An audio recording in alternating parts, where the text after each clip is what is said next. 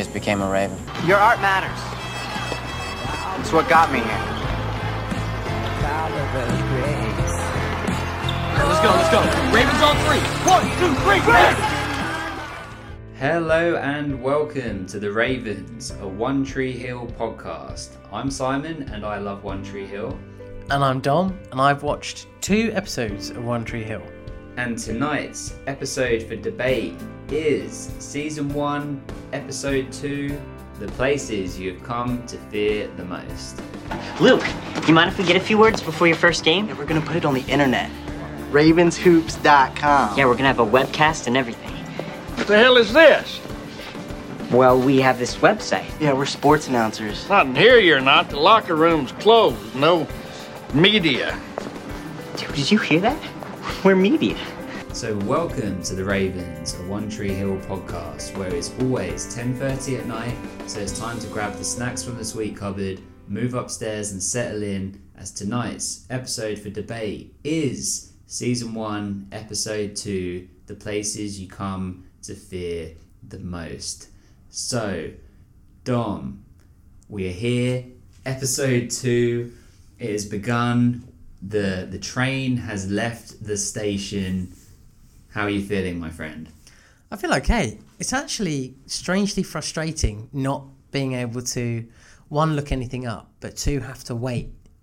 So, you know, when a new season comes out and you really like it and you have to wait that whole week to be able to watch it, I'm in that boat, but knowing it's all available to me. yeah, the whole nine seasons. Everything is available, and I have to wait every week to be able to watch an episode. But it's, it's quite it's quite a good feeling as well because it, it means that I've got I'm really like, looking forward to it. I know it sounds crazy, but I'm looking forward to it because you know I don't know how I'm going to feel about it. I don't know what's going to happen. I don't know what outcomes will be or you know where it's going to take us. But uh, I suppose I just kind of look forward to the journey and the whole casting thing. So. Well, and I guess you're viewing it in the traditional way, like how people would have viewed it in real time of having to wait, you know, one episode a week. Whereas now with this the Netflix culture that you get a whole season in a day, you know, straight away, it's uh, it's good. Good things come to those who wait, and it sounds like you are enjoying the show because you want to watch the next episode, or at least you want to watch it so that you can talk about it. there's there's so much on there that I, I, want to talk about this week in terms of uh, all the, all the characters. I think this week there there might be a few that we could, you know, potentially overlook, but some of the characters that we talked about last week, probably not in as much detail.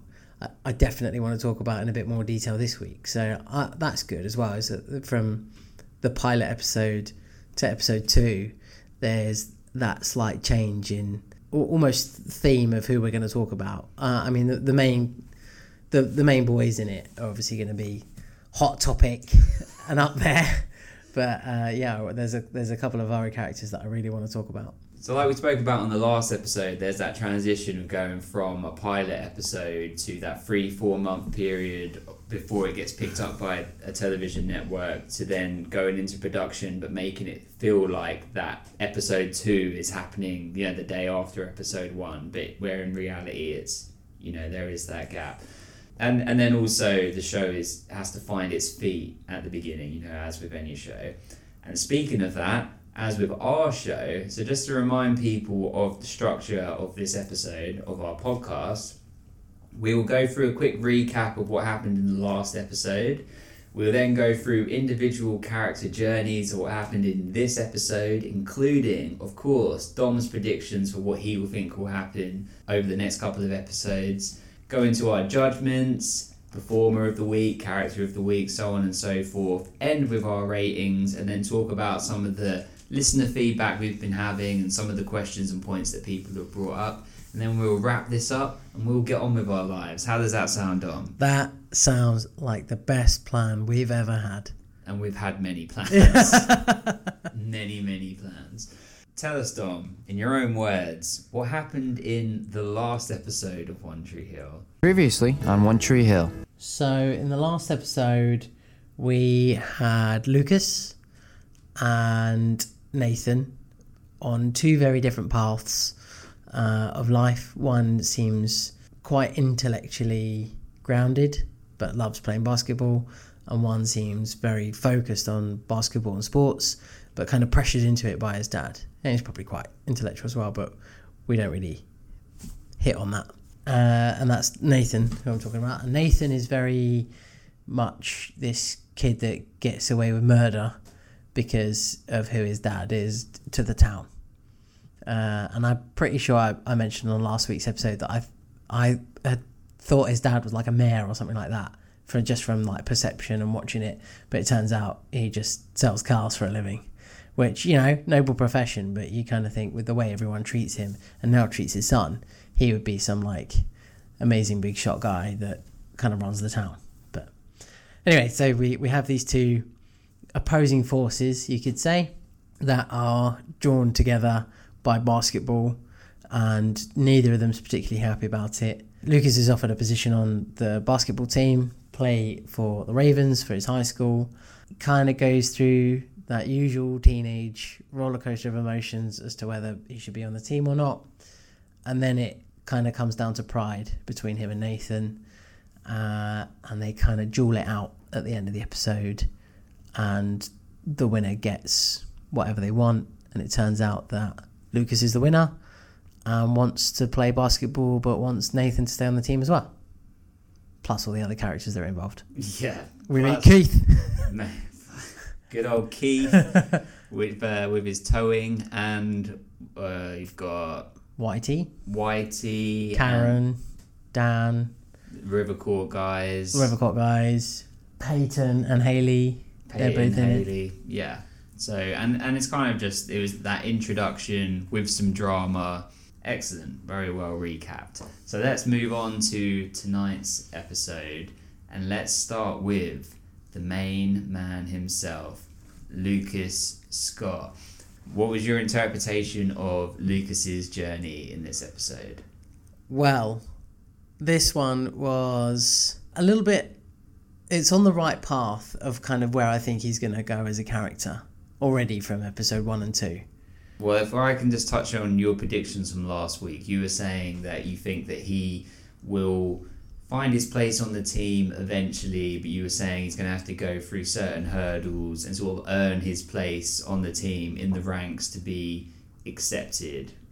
That was basically your point, and you also believe there's going to be some sort of uh, confession of love from Haley to to Lucas and potentially some sort of like love triangles and that sort of stuff, right? Yes, none of that has changed. Okay. None of my opinion of that has changed from this episode. Um, I'd have to say I'm a I'm proud of Lucas I'm, Okay. because he got the beat down on Nathan. he called him a bastard, and he smashed him up at the front of that classroom. Well, but did he though? Because the, the camera cut, but as it cut, he'd cocked back his fist, right? So rather than his hair, just play with some. but he, but that that whole Hemingway. Again, some of this we're going to do out of order. Um, but that whole Hemingway experiment or lesson was a little bit reckless from the teacher, was it not? I thought exactly the same. I thought this guy, this guy, he's calculated. He's picked this these two like intentionally. He can sense the tension. He knows it's Nathan's like possible brother and girlfriend. What's he playing at? What's he doing? What's his name? Like Mr. Kelly or something? Something like that. Mr. Mr. Kelly's got a girl's name, whatever. anyway, so Mr. Kelly, he, yeah, he he's just like, okay. So if you had to describe him in one word, what would you, what would you say? Uh, Peyton, what would you say about Lucas? And she says choke, because we know that he's had a difficult time in the games, which we'll come back to because that's very important. Uh, and he describes her as lonely. Ouch. Wow, Ouch. that is kicking the teeth kind of chat there. Well, also because her her saying that he choked kind of is like a one as a one time incident, right?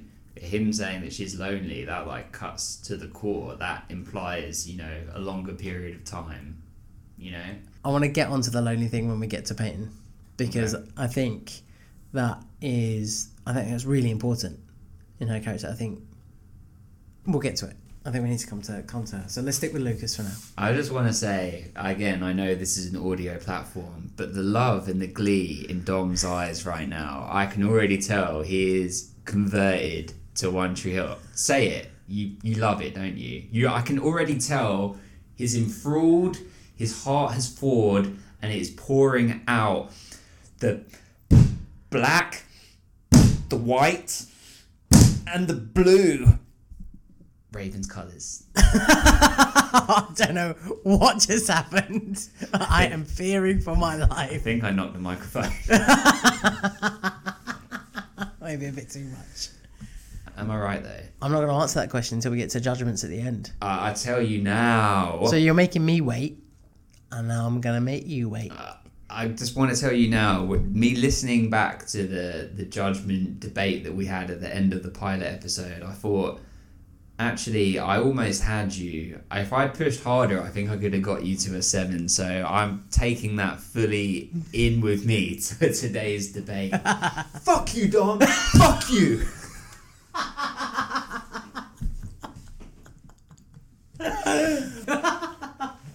Oh wow. So Lucas, back to Lucas. More editing. Lucas, so much editing. Uh, Lucas is uh, conti- has continued his mopey journey, but he's kind of well. We see him in the changing room. Well, wait. The the first time we see him in the episode is at the River Court, and the guy, the River Court guys, are giving it. They're sort of giving exposition reminders of. So you had a showdown with Nathan. It happened here on the River Court. Now you're on the team, and you're about to play your first game tonight at six thirty. It's time for you to go. You know, just kind of set it up as and remind us as an audience and he's kind of like reluctant for them to be coming to watch and they're all like well of course we're going to come and watch you know you're you're our friend and also doesn't it feel like there's the sense of he is representing them as an unrepresented group within the high school or within the Tree Hill Society that they are the sort of pushed to the side overlooked and looked down on you know a group of friends and this is like one of us is in the big leagues, you know, so they're going to, to watch and support him. They are like a really mixed bunch, aren't they? Uh, in terms of like a friendship circle, because normally in that kind of teen drama, you have uh, the sporty, or I suppose they call it the the jock kids, um, that have got cheerleaders hanging off their arms, sort of thing, and then you've got they're kind of the middle, aren't they? The the the middle to geeky. And you've got the geeks and stuff like that, but they're kind of in that, that middle area where they don't they're not really sure of their place. And Lucas is now being pulled into a world of seniority, shall we say, or like status within the school. Yeah. And this is like everyone's going to be looking at you, everyone's going to be looking up to you, everyone's going to be looking to you for, you know, this, that, and the other. You know, they all look at Nathan and they go, this guy's the captain of the basketball team. He stole a bus in the first episode because they won a game. He's reckless, but he's like calculated. Uh, he's going to go far. He's someone we should all kind of aspire to be.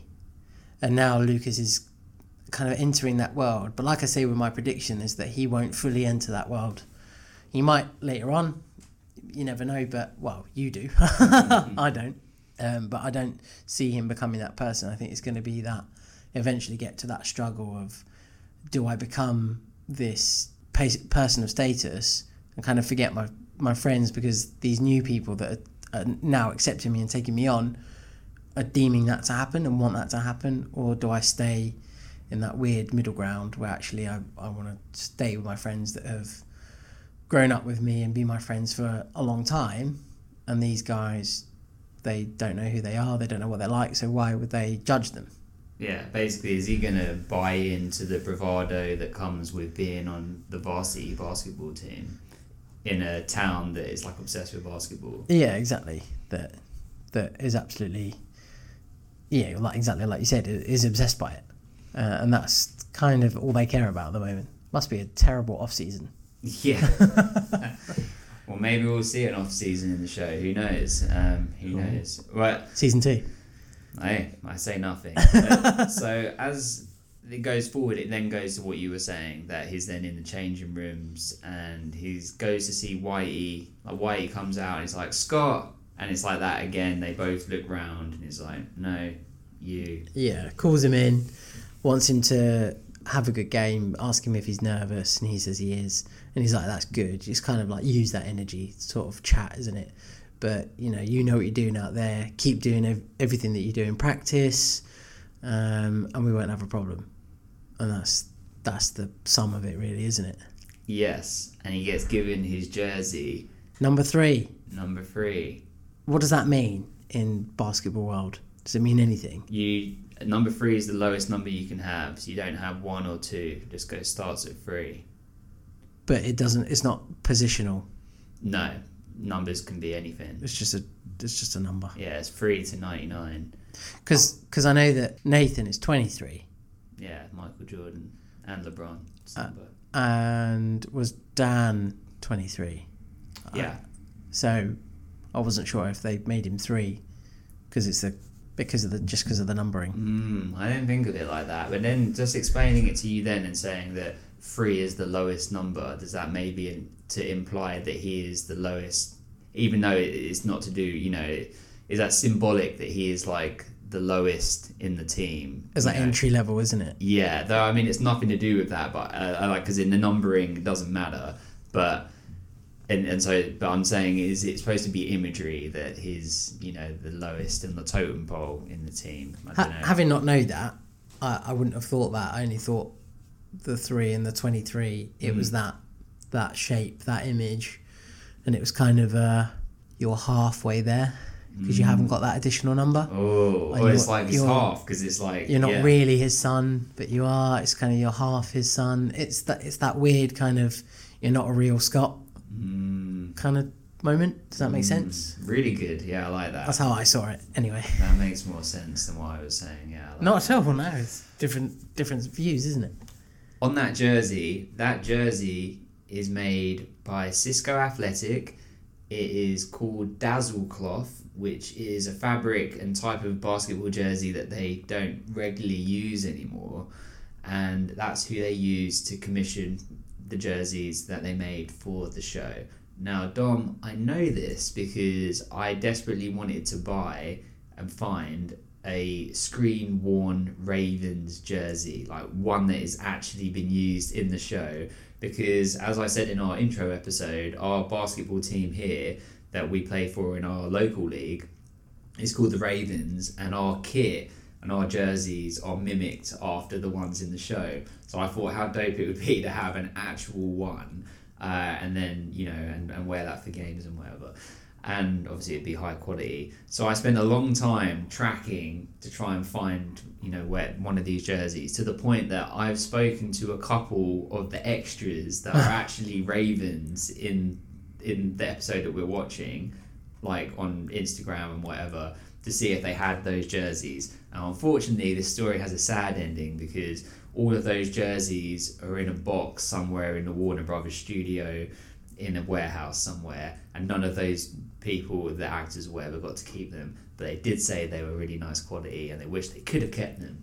However, I then contacted Cisco Athletic, who was the company Of course you did. that ma- manufactured them, and uh, they custom made me some, which I'm waiting for in in the mail at the moment. It's Oh, wow. been a few weeks, yeah. Um, so I will, as soon as I get it through, uh, I will post the picture and put it on our Instagram.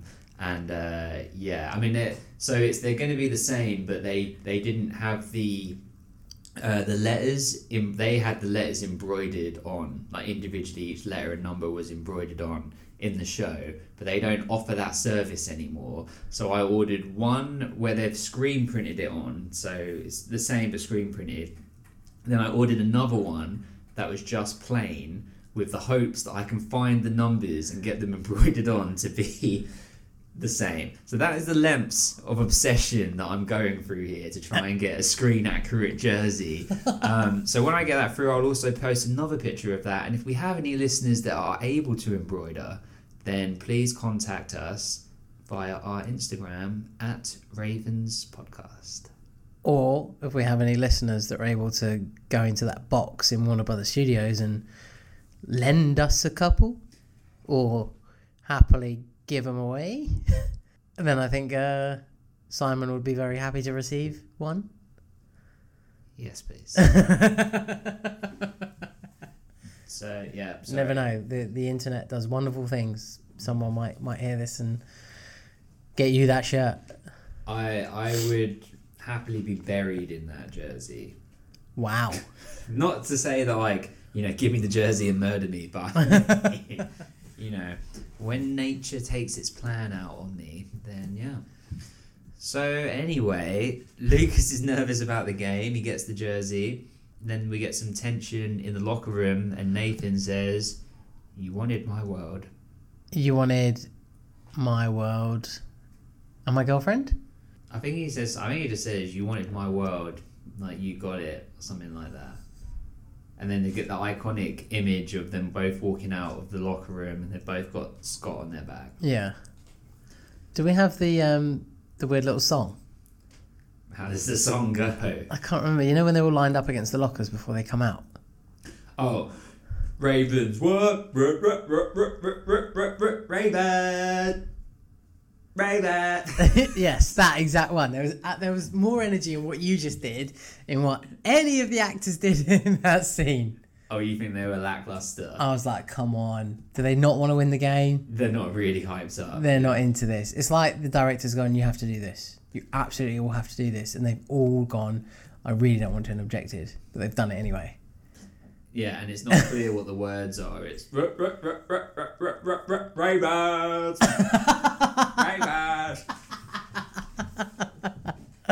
Uh, I did not enjoy that at all. Yeah. Take it out. That's what I take out from this episode. Oh, okay. You're talking about the show, not our podcast. Right? Not the podcast, no. right, right, this is the show. But um, so Lucas has, has now decided that he's he's gonna play.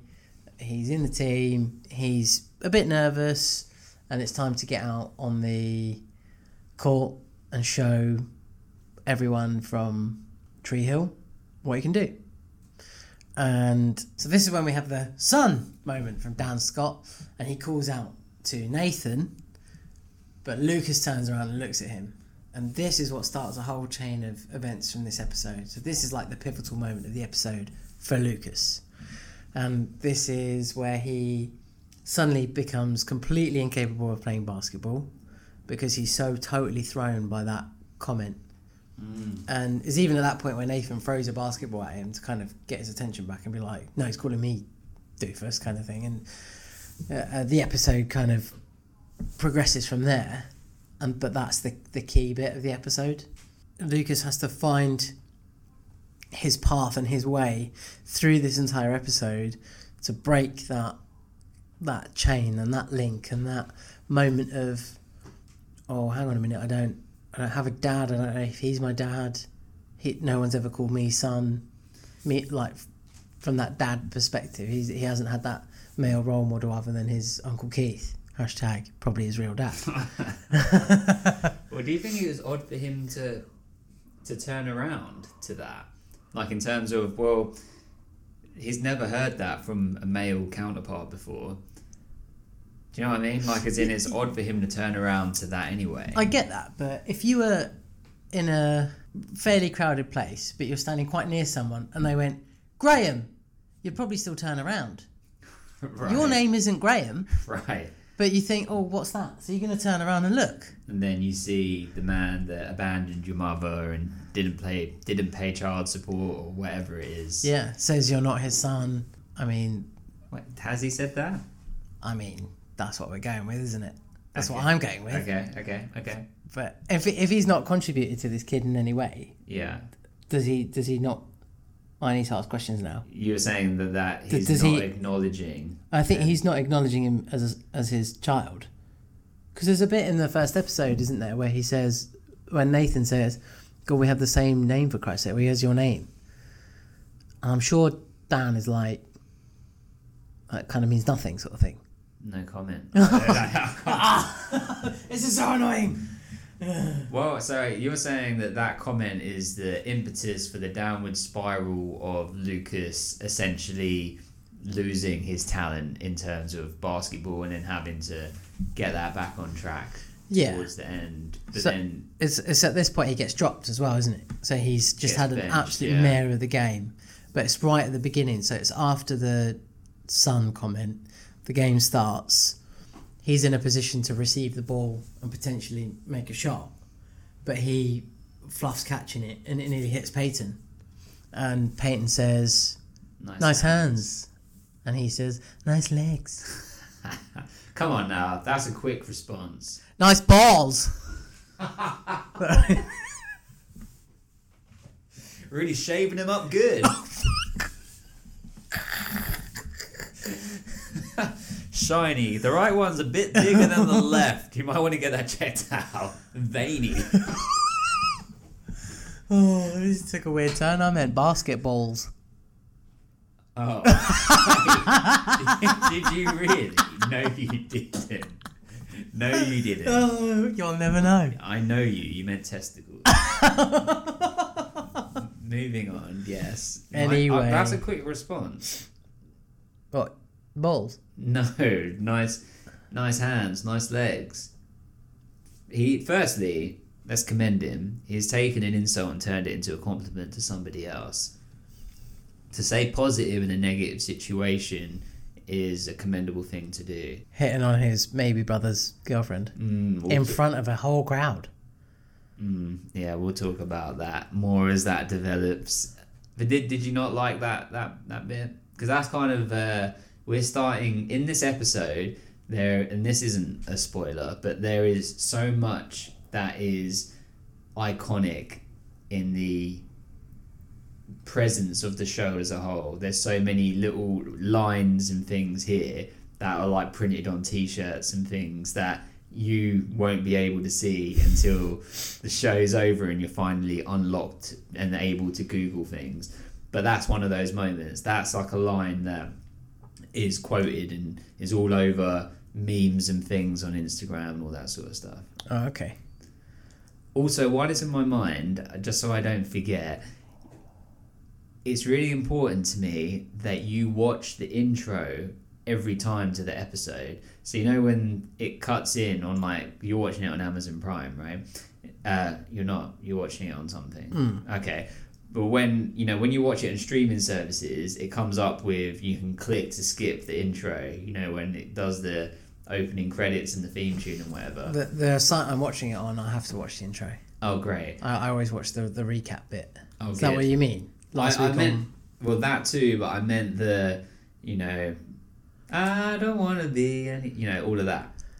You gotta Yeah. yeah because it's part of it. The song is part of it. It's all part of it. I don't want you skipping any part of this experience. Okay, fine. excellent, Deal.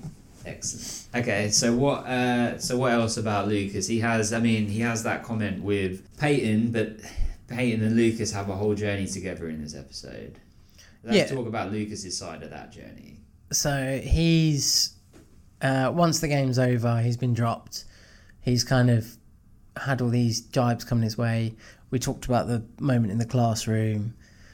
He's Was, was he right for attacking Nathan? uh, I mean, can you understand where, he- where he lost his patience, let's say? yeah, definitely. You can you can understand it, but what Nathan says based on that around that later, which we'll talk about later when we talk about Nathan, is absolutely right. I think. Or that's you know how I would have seen it as well. Swinging at Dan, you mean? Yeah, yeah, basically.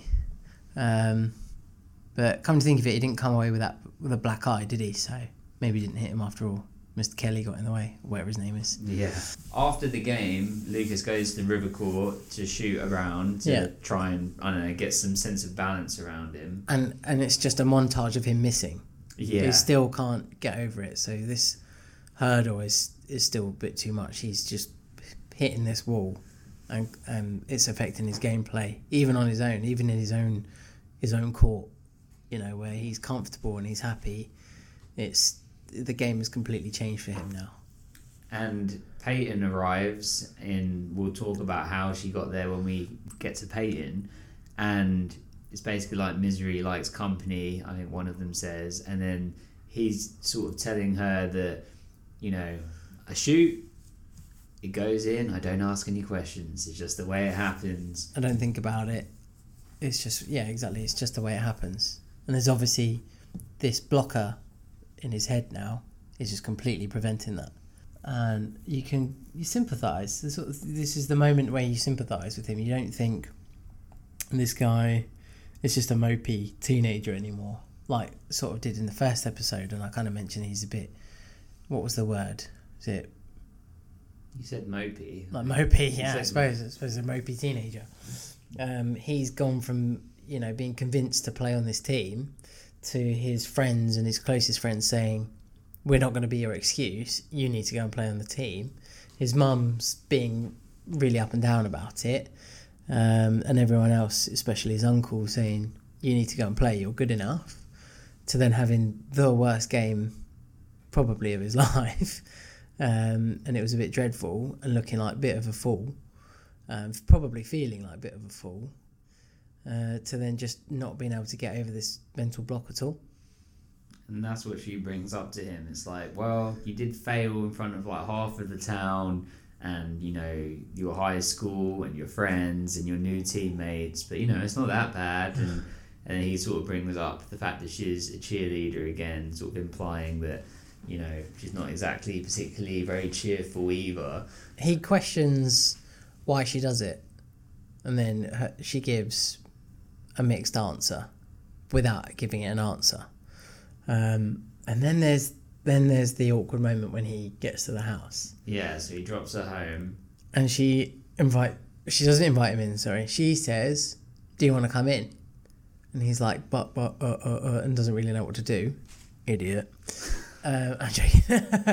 um, and goes up to the door and she's like what are you doing I said did you want to come in I didn't invite you in and yeah we'll get to that when we get to Peyton he likes it. He smiles. he's yeah he he he's enjoying the chase I think but and she's leading him on Is there anything about it that maybe he's wrong for pursuing someone else's girlfriend? I think mean, it, I think he's doing it to get one over on Nathan. oh, you think so? Yeah, Okay. but I think he probably has that emotional connection with her because they're both outsiders Like in what they do. Tortured souls. It's not even the tortured soul bit that that bit's important, and she almost certainly is.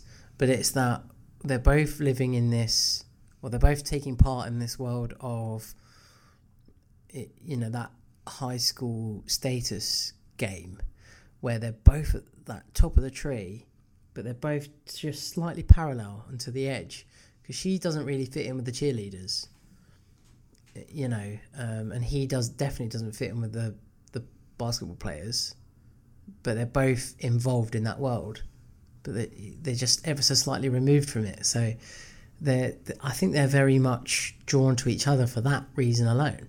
They're both into the arts as well, in terms of she's really into music, he's really into literature, which are two sort of thing. And the music that she's into is a lot of vinyl and stuff that she's got, you know, behind her in her room, and they're kind of that's different to.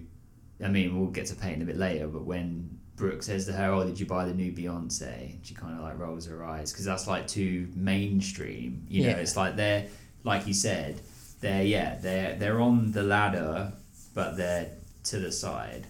Yeah, I think that's a good good way of putting it. Like that.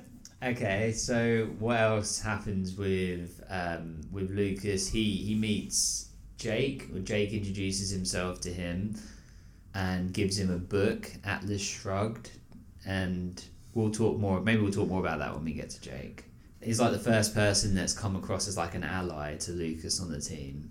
So Jake, for me, I know we're going to talk about him a bit more, um, but was the first sort of olive branch into into being part of the team. Um, and this guy isn't a particularly tough cookie to crack. He was just someone that's probably in a similar position. He's like on the parallel side of things um, to the rest of the team, or to the let's say the Nathan followers, which gives Lucas that kind of that person that he can potentially look to now uh, and go to, and there's he's got a friend that's involved in the team that isn't necessarily that typical jock idiot. I think. Just someone that doesn't buy into all of the garbage, Yeah, all basically. the hierarchy and all of that sort Yeah, of stuff. who's also like intellectual, would rather read a book than, you know, fuss over nicking a bus. Yes, and a big book. Size of that book. I'm like, don't worry about me reading it. How am I going to get this home? Put wheels on it and ride it. Yeah, yeah, exactly.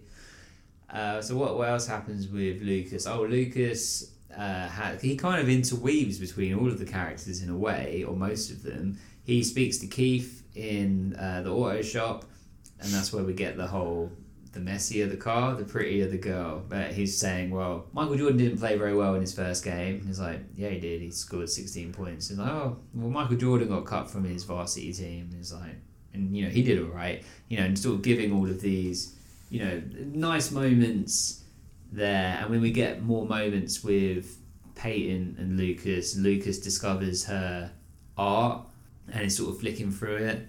And Peyton comes over and is saying, you know, this is private, this is not for you to look at, I wouldn't read your diary, that sort of thing. And that starts this story arc of the back and forth about the art and then Peyton not submitting the art to Thud magazine and Lucas eventually submitting it on her behalf. It's like Lucas goes through uh, uh, like post game misery and feels like he can't do or achieve anything, and he doesn't know where he, he's meant to be or stand. But then he, he sees the art, and there's a particular picture that he pulls out, uh, and it says, "They are not you." And I mean, it's probably not coincidental that he had like an orange red top on, and the the little, the figure was the only one that had a little red top on. And sort of like looked like he had blonde hair with his hairstyle. Basically, yeah. so she had drawn him in a crowd of people that all look and do the same.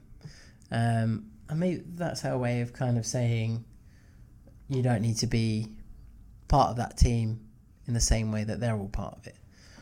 Or, you know, part of society in the same way that everyone would expect you to be, and so on and so forth. And I suppose it's quite philosophical and wise for a teenage what feels like a teenage drama at the moment to, to me anyway um, but that's that's the next turning point. She talks about her art not mattering. It has to matter. It doesn't matter to me it doesn't matter to anyone else. So what's the point? Why would i hand it into thud magazine? And then he's looking through it.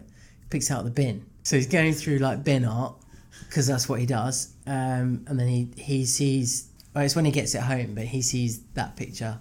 And that's when it strikes him and he thinks no it's about positive action now. I need to be the one that um, takes control of my own destiny but he's al- he's already had that kind of conversation with his mum and i think this is just the that final edge that final push that makes him go yeah fuck it i'm gonna do it i've got to go for this now this is what it's about i'm gonna play some b-ball It's loud. yeah. and uh, he goes running down the street, attacks the man outside Thud magazine. If someone grabbed me on the shoulder like that and I was unexpecting it, I'd one of two things would happen. Okay. One, I would immediately shit myself, Okay. and two, I would turn around so quickly, like ready to like have a fight, because I think this geezer's attacking me. But this guy just sort of really calmly sort of turns his head and like, And he shakes his hand as oh, well. "What do you want?" He must know that he works opposite Right, right, right. because the the garage You- you- is opposite. Cafe. It's the cafe. It's the garage. Cafe. It's It's got to be the garage. percent. Uh, It's hundred percent the cafe because when you're looking in the reverse shot from Thud, Oh, you see the you cafe. can see the cafe. Ah, I don't know what I'm talking about then, do I? Is he But- not in the garage when when it goes in the bin? no, it's in the cafe. Oh, because the car, she's already collected the car. But We're he- already beyond that. Yeah, but they Okay. ha- they have like two or three interactions at the garage. Okay, this is where I'm getting confused. then. Yeah, Okay, so like right. clearly I, I need a map of the area. Right. the first time ever, when he, he turns around after submitting the guy that her artwork, it you can see what Thud stands for. Did you see? No, It's an acronym. I missed yeah, that. it stands for. Do you want to guess? Tree Hill. Yeah, No idea. it stands. it stands for Tree Hill. Oh no, something daily. But then it was. Yeah, it stands for Tree Hill something. I can't remember what the U is. Daily. But then in the on the sign, it's crossed out the daily and put weekly. Oh, okay. So obviously they're doing it weekly because daily would be insane. so um, for a magazine, I mean. So yeah, uh, it's kind of at that point where he has this that moment then of clarity of what I need to do, and he goes and gets ready for the next game. but and he's had he had a couple of interactions with Whitey as well because he wasn't going to come back. He's had a couple of interactions with Nathan. These are things that we'll probably touch on when we get to those characters.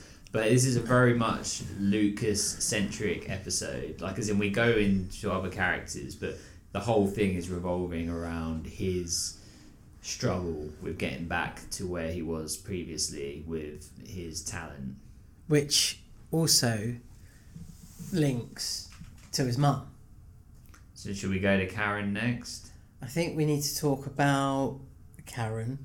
Should, she need to be next. should we just should we maybe we should do Peyton next because they're sort of inter- intertwined. Yeah. Um, but should we just say the way it ends is with Lucas Great way to end the episode. talk about it, my friend. I thought the ending of this episode was great. and what- Describe it to us. And it. Okay, so Lucas goes back. He's back in the changing rooms. He's about to get ready to, to play um, and get his kit on to play basketball. He's going to be in the team. Whitey's going, you know, I knew he'd gone back, son, that kind of thing. Um, and he's ready. He's he want, you know, he's going to go and get ready. Um, people are a bit surprised that he's turned up, but you know what? He's going to give it a go. And he's decided that it doesn't matter. It doesn't matter anymore. He's cut. He's over it. He needs. To, he knows what he needs to do. He's got to go out there and prove a point and be the player that he's always been. Um, just one person can't take that away from him. He decides he's kind of there looking at the back of the shirt, and you're looking at it, and you think, oh, okay. And anyway, the next time you see him, he's on um, the court, and he sort of bumps into Peyton. and She's like, "Oh, you turned up then," and he that's the whole interaction of your art does matter. It means something. It matters to me because it was her art and her picture that got him back there. and and he says, "Your art matters. It's what got me here." Which, apart from that, is in the intro of each of our podcast episodes. Uh, because hopefully our podcast matters, and it's what's helped you get to work today, or whatever it is that you were doing. Or go to bed. Yeah, yeah, yeah. More likely that. But the, uh, but that is also, if not the most iconic line in the whole, in the whole program. Is that on t-shirts? That's on t-shirts. Okay. That's on everything. um, because Branded. they're going through the same kind of stuff, aren't they? They both feel like they're not good enough. They're going through parallel journeys, one with art, one with basketball. So I think it was an, it was important that yeah, they both have shown up, and they and that moment was important. Like that's a moment that's feels anyway to, for anything we've seen more meaningful than anything Peyton has had with Nathan. You know, that one moment of he, he was validating her and saying, Look, it does matter. It is why I am here. It has affected one person, me, because I am here right now. And then he has that moment with Whitey where Whitey says, You know, are you going to be okay? And he says, Yeah, I'm going to be fine, or something like that. And he turns around, and what, Dom? He sees Dan Scott, looks him in the face, kind of shakes his head at him, and turns around. And this is my favourite bit of the whole episode, I think. Yeah, definitely my favourite bit of the episode. So I'm going to ruin the judgments bit because this bit is great. Okay. And you turn around and you see the number three on his back, and he's taken his name off. It doesn't say Scott, it's just a black line, a blank space. And Dan Scott is looking straight at him and he's almost like hurt. You can see the hurt. He's ripped that name off. He wants nothing to do with your name. He wants to be his own man, his own basketball player. Doesn't matter if it's got the same surname as you because it's nothing to do with you.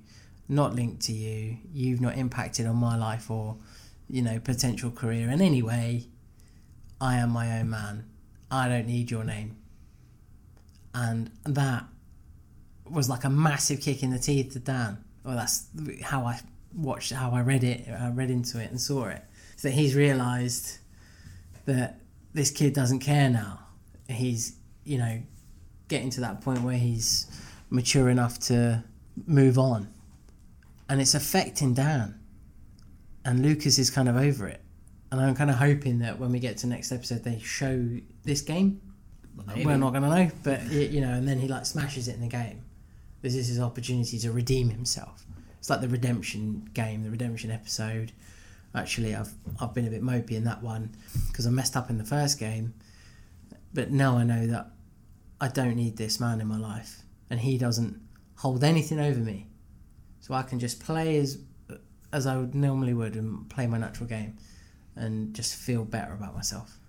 That's So- kind of how I think it's going to go. So that's your prediction. Is For that Lucas. we'll just take it this one episode. Then you think in the next episode he's gonna really perform and really shine in this game because he's got his talent back. Yeah, that star has returned.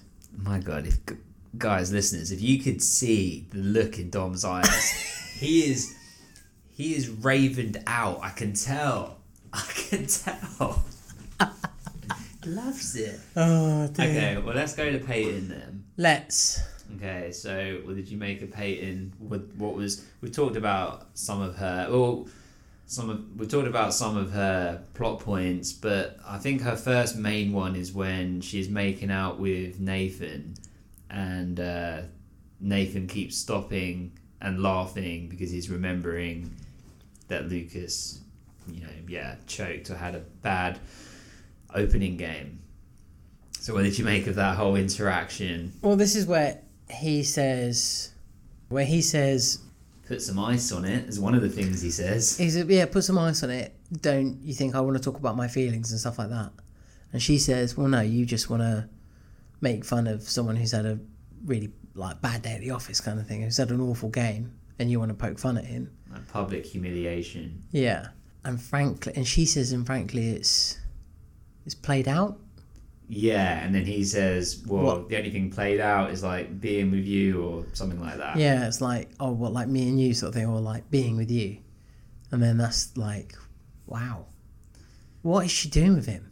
It's fully like tit for tat with him, isn't it? That oh, you've said something that I don't agree with, so I have to come back at you harder because I can't ever be the vulnerable one. I can't ever be the one that you know is on the receiving end without you know retaliation. I think that shows to his maturity and to he actually is insecure and vulnerable Yeah. and insecure because I think he thinks that Peyton likes Lucas, and then insecure because I think he's worried for his spot on the team with Lucas as well. That Lucas could potentially be a better basketball player than him. So maybe we should flip this around and talk about Nathan.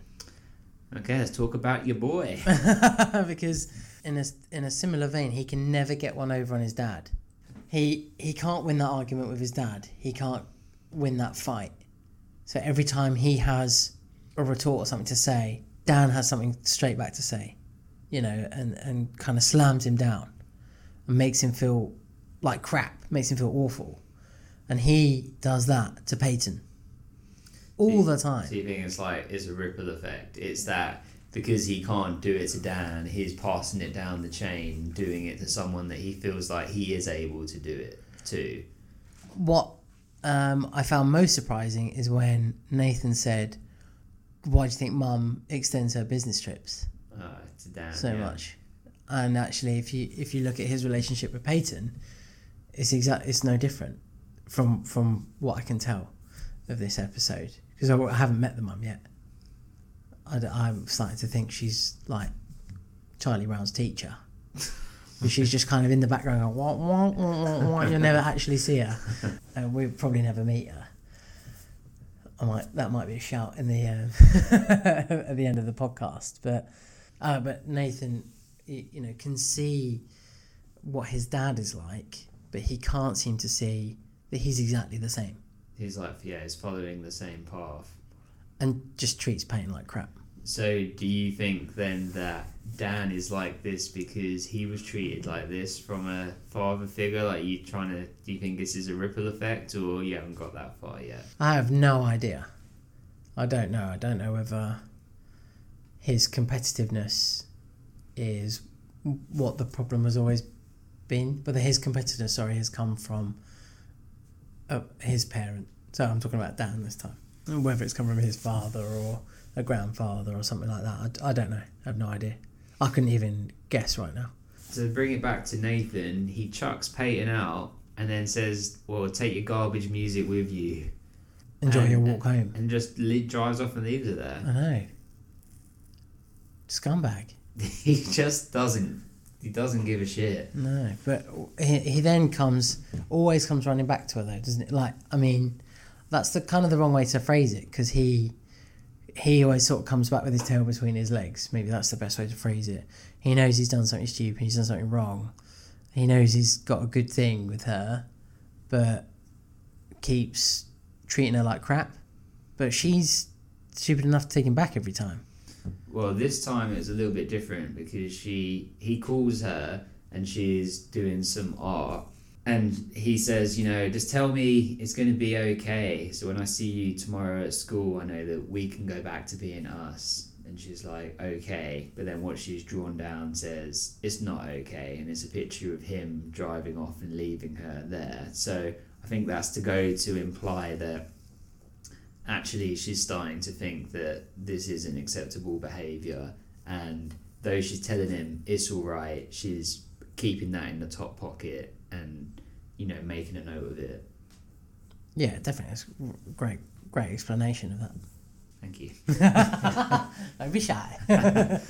what else happens with nathan i mean i think it's fair to say that he's in, he's starting to to bully lucas wouldn't you say i mean he's he's he's targeting him like going to the river court mocking him that he, he can't shoot, saying things like, "Ne- "I've never seen anyone lose it before." We all think about if we were if if it would happen, but I've never actually seen it happen. And you know, I would say see you at practice, but we both know you're not going to be there. You know, just really mind games with him and intimidating him. Like, I don't think there's any other way of uh, of perceiving that other than intimidation. Yeah, definitely. And he he is just that playground bully, isn't he? And it's just using words to kind of put that additional pressure onto Lucas for the whole episode. And anyone who tries to stick up for Lucas, he immediately attacks them as well.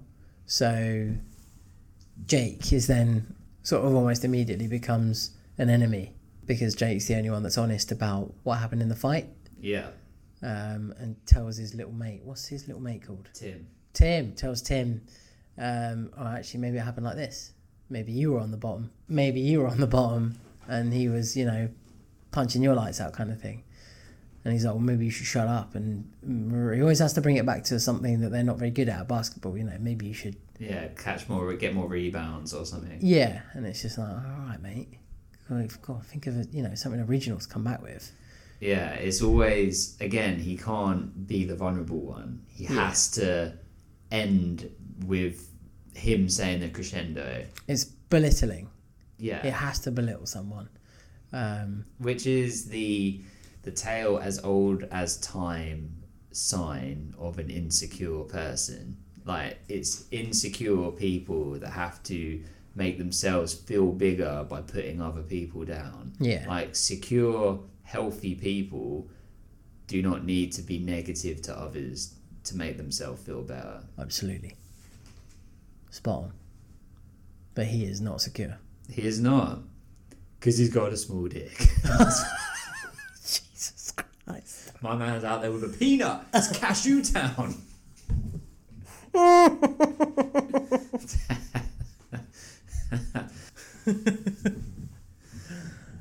Sick. So, what else happens with Nathan? Oh, he has Nathan goes for the the jog with Dan. Uh, yeah, because Dan is watching the sort of tape and the footage of the game and says, "Oh, in the the final quarter, you were looking a bit Winded. winded. So go to bed now. We're going for a run in the morning. There's one run is going to fix that. Maybe we should cover that run when we get to Dan because that's mainly Dan sort of telling the story. But I, I think that's pretty much it for Nathan, isn't it? Nathan is just continuing that path of being a bit of a tosser. Yes. and he really, you know, for for sorry for American listeners, he's just an asshole. But it is showing a little bit more where it's coming from. He's got mega insecurities. He's such an insecure character, um, and is you know borderline abusive to his girlfriend. She takes him back every time, but we're getting to that final straw moment, and you know when we get onto Peyton, I think there's definite, you know, eyes are wandering, shall we say? Yeah, little Forest Whitaker. okay, so what is your prediction for Nathan for the next couple episodes, or for the next episode? Maybe we should do it one episode at a time. What do you think for Nathan in the next episode? He hints at leaving the team, doesn't he? There's that moment where he says, maybe I should just quit the team uh, and just do something else, just not do it anymore. Maybe you should join me. And he's talking to Peyton at this t- at this point, and she looks so excited and like, oh, I can actually just leave that life and not be part of that and just do my own thing and not feel like I have to be part of a circle um, or, or any of that shit. I can just be me. And he wants to do it too. Uh, and he's and he, he seemed really heartfelt and like yeah maybe this is maybe that's the right thing to do and I don't need to follow my dad's path I don't need to you know constantly live in his shadow and that's where I thought we were going to go as soon as he started saying it and then he was like nah you think I'm going to do that? No way. And he just gets up and leaves. And just like what? Just I don't understand what just happened. He went from being a almost human being to just back to being this horrendous little oaf. While painting her toes and saying she had ugly toes. yeah. That I found that really jarring as well. How quickly it switched. Because it was like, hang, hang on a minute, like that was really sincere, and then just out of nowhere he was like, no, that's crazy. So do you think he was just saying it to see what she would say, or do you think that was a little bit of realness coming out of him, and then it was like, no, wait, he sort of heard her reaction and was like, oh no, no, no, no, I can't do that. I think it was. I think it was real. Uh, like feelings and emotions around wanting to give up and not live that life, and like we talked about in the last one, his dad is living vicariously through him, and he's sick to death of it. You can tell. It, there's a moment where he's walking away from him when he's about to go to the game, and his dad is just continuously saying, "You got to do this and you got to do that," and the other team are going to be, you know, like this, and they're aware of you and they know what you're good at and what you're bad at because they've been watching tapes and blah, blah, blah. and it's just on and on and on. He takes like a swig of water and he, he leaves, and he just and he forgets his bag, doesn't he? Yeah. um, and he, he just doesn't he doesn't want to listen to it anymore. And I think it's genuine. I think he genuinely wants to leave, and he's thinking, oh, I could just not do this. How how much better would my life be, or how much easier would my life be if my dad wasn't just on my case the whole time about playing bloody basketball? Um, and then she's like quite excited. I don't know whether he really noticed her reaction because he didn't really look up. It felt like he didn't really look up from her uh, uh, look up to her, sorry, like from her feet.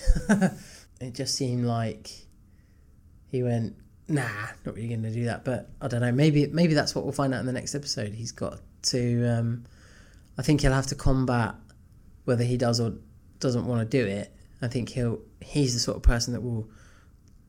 Even if he wanted to leave, he wouldn't because Lucas is now involved.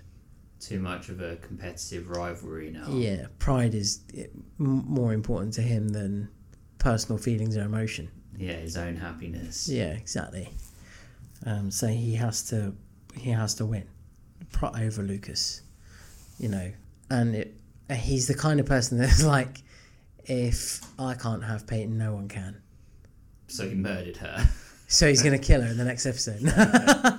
no, but I, he can see, he hints and says, doesn't he, that Lucas likes my girlfriend and Yeah, well, he said he said to Peyton at the beginning when they're like making out in the car, he's like, "Oh, what? Are you sweet on this guy? You like this guy, or something like that?" So so there's already hints towards him knowing that there's this weird little connection, and they have an understanding. Lucas and Peyton, they have an understanding that you know un, un, unwritten one so far, but it's there, and he's not involved in that, and that's uncomfortable and, and difficult for him because maybe Lucas is the person he should have been.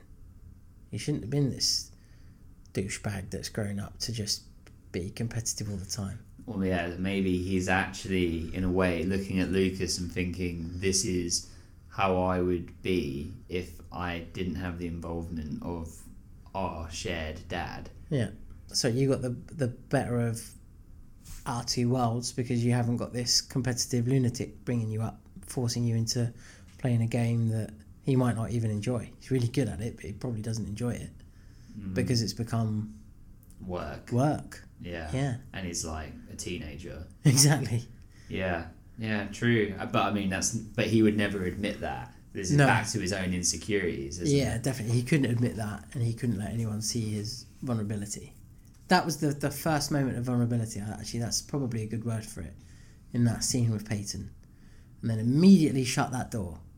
As soon as any like she was about to step in, uh, and join him in that vulnerable state, because she's very vulnerable, and we've seen that. Well, I think we've seen that from the first episode, and now this episode and struggles to let people in. That's why she reacts as well. Mm. And is very sarcastic. Um, but, you know, I suppose brings that out in her art, which she says doesn't mean anything, but meant something to him, probably means a lot to her, um, really, in deep down. And that's her way of expressing it. Um, and I suppose Nathan's only way of expressing it is through basketball because that's all he's got, because that's all he's been bred to be. Nice, very well put. I don't think that this is a spoiler in telling you this, but going through the show, there is some powerful themes of bullying that happens a lot in the show, and I think that a lot of people that enjoy the show relate to it because they have felt that, like maybe within their own lives when they were growing up, and that kind of has a, a lasting effect. So as much as we like have a laugh on here, etc., like you and I, um, we have a small platform, and so I think we should also do what we can to try and support people. Um, But use our powers for good. Right, and I think bullying plays quite a big role in the early seasons of this show, and bullying affects so many people, and I'm sure that many of our listeners have felt that as well. Um, so I'd like to start a segment where on the podcast where we can talk about some of these issues to help raise awareness and then try to provide a positive space for these issues. So whether it be us talking about it or some of our listeners if they wanted to anonymously if, if that was more comfortable, you know, tell us some of, you know, times that have impacted on them and how they've got over it, etc. And it being a positive space to, you know, kind of help share and get through that, then I think we we could do that. So what I want to introduce is the High Flyers Club for people that are unapologetically themselves and take the high road. So the High Flyers Club or High Flyers again this is a, a tiny spoiler, but in One Tree Hill later down the line there is a basketball camp called High Flyers, as in people flying high in basketball. But I think it kind of relates to like Lucas's journey in this episode, and in that he kind of wants to take the high road, you know, most you know most of the time, and it's about him being unapologetically him. What What do you think? Yeah, I think we have a platform to to definitely put a. We already put quite a positive message out there on things, and as like you said, as much as we have a joke and a laugh and muck about, we we can use this platform as little as it may be or as big as it may get, whatever, to to do some good with it. And I think that's a that's a lovely idea.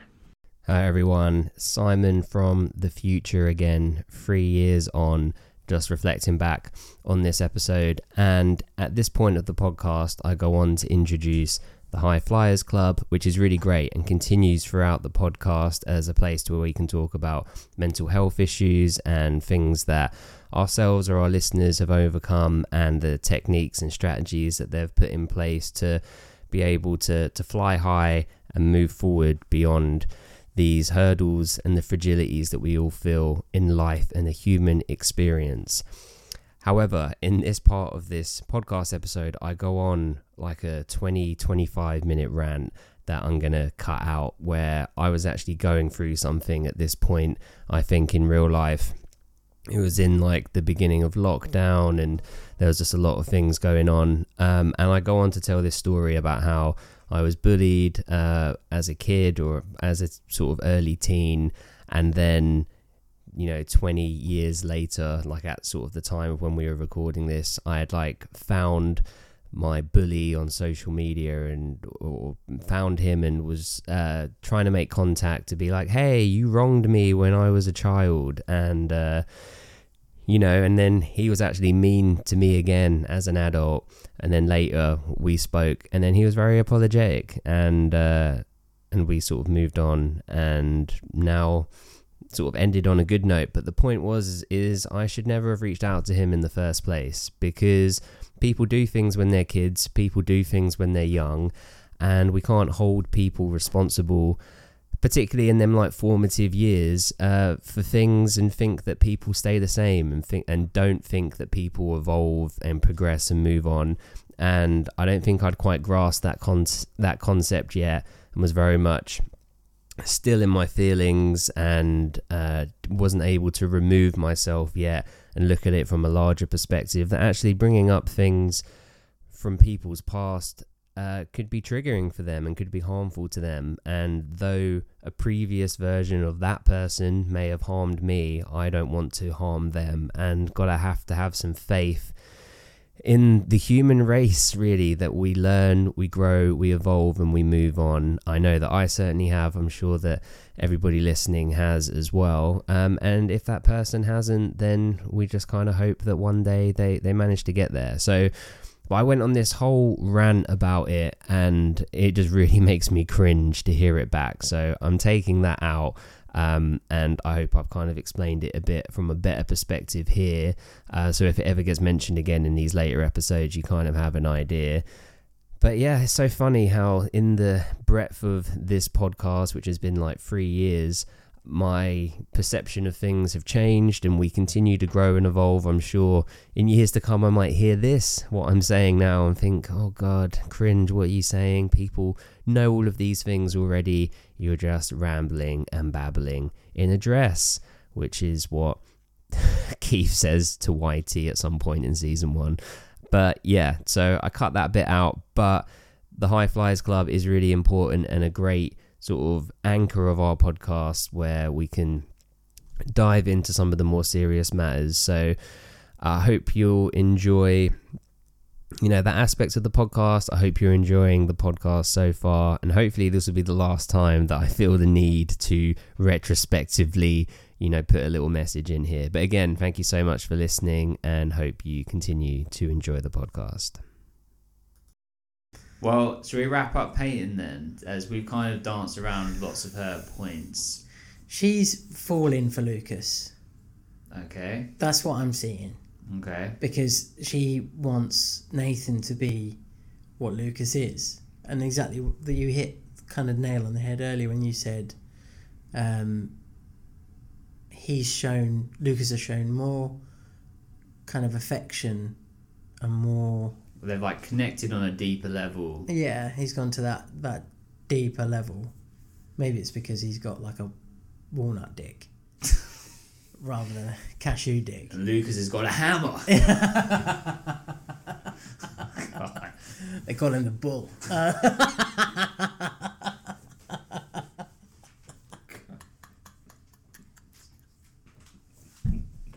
Tucked it into his socks. Oh shit! Oh god. Um, so, so um, they've already had that connection. They've had that connection twice on the same court, haven't they? On the river court. No, well, th- there's that moment on the river Oh, court on the on ride home, but on the actual on the actual Yeah, yeah, high school court, yeah. um, with the miss at the beginning. So nice hands, nice legs. To actually your art means something, and it meant something to me, and this is why I'm here. It's like, oh, uh, someone's respecting me and treating me right, and in, in two sentences, and has said something to me that means more to me than what Nathan has ever said to me. And that's actually really good writing, isn't it? Because it shows how it's a skin deep conversation, literally, uh, at the beginning of the episode, to what is a, a much deeper conversation at the end of the episode. So, arcing and completing that storyline for, for that episode, anyway. And uh, yeah, I mean, I will just throw in that Mark Schwahn, the creator and the writer, because this was, as we said in our last episode, written to be a feature film he said he'd written out the first couple of episodes because that's what would have fit, you know, the film and whatever. And then after that, it was kind of like, okay, now we need to sort of rethink things. So these first episodes, I think, are really well structured because it's structured with little mini complete storylines almost in a way, but obviously with much bigger overarching storylines in the background. Oh, okay, cool. So that gives me something to sort of think about when I watch the next episode in particular, and as the episodes go on, um, to see if I can see that that change, um, because the way it's going, it's quite quickly progressing already, in that he's already on his second game. Um, he's uh, Lucas. I mean, he's already on his second game, and he's already had so much interaction with Peyton. And it's not as if he's new to the school, so they've all grown up together, they all know each other, but they've clearly not really had, well, it feels like they've not really had any connection other than now. This this is this is the vital year where things are happening and hormones. I'm just gonna say Oh, hormones. um, but he he is definitely uh, got feelings for her, and I think she reciprocates them, but they neither of them can express it because of Nathan in between. Nice. Well, Peyton, we get a lot of stuff with her art in this episode. So that art was done by an artist called Helen Ward, who uh, so they would do the art, and then Peyton, Hilarie Burton, the actress, would just sort of like scribble over it a little bit, you know, in the scenes. As we the art again, this isn't a spoiler, but it continues to play like a theme throughout the show. So I'm hoping at some point, if we can, it would be cool if we could reach out to the artist uh, to have her as a guest on an episode of the podcast to ask her about the art and you know what sort of guidance she was given and all that sort of stuff and how she feels about it being so iconic because a lot of again like these art pictures and whatever and they're all on t-shirts and memes and stickers and i've got a ton of like little stickers and things in my office. Uh, so it's kind of you know a bit larger than life now. So i think hopefully we can aspire to, to doing that. That would be great. Yeah, let's let's reach out and see if we can get in touch with her. nice. Uh, so what's your prediction for Peyton for the next couple of episodes? It's difficult to decide on with her. She's still in that cheerleader world, so I think she's just she'll continue with that. She'll continue with the art, but maybe the barrier that she puts up, particularly to Lucas, and the whole um, my boyfriend may or may not be your brother thing. right I think that barrier will lower slightly, and her vulnerability will become a little bit clearer to Lucas. But he'll kind of see that and maybe nurture it, or play a part in it, or try and get involved in it somehow that will backfire. It will cause more problems. So him trying to help will cause her more problems for whatever reason with Nathan or the Scott family in general. Um, and then we'll set them back to square one. Kind of what I see happening. Okay, nice. Well, let's move on to Jake. Jake Jagielski. Jake is it was. I don't even remember him in the first episode. So I'm assuming he's new to this episode. I think he was maybe in a basketball scene, maybe, but uh, potentially he's new to this. Uh, definitely of any no right. There's no like close-ups on him or you know his face or anything in the first episode. Because at first it was like, oh, they've let one of the extras talk, ah. and then it was like maybe the extra wasn't allowed to talk, but he just started talking anyway. Let's just go with it.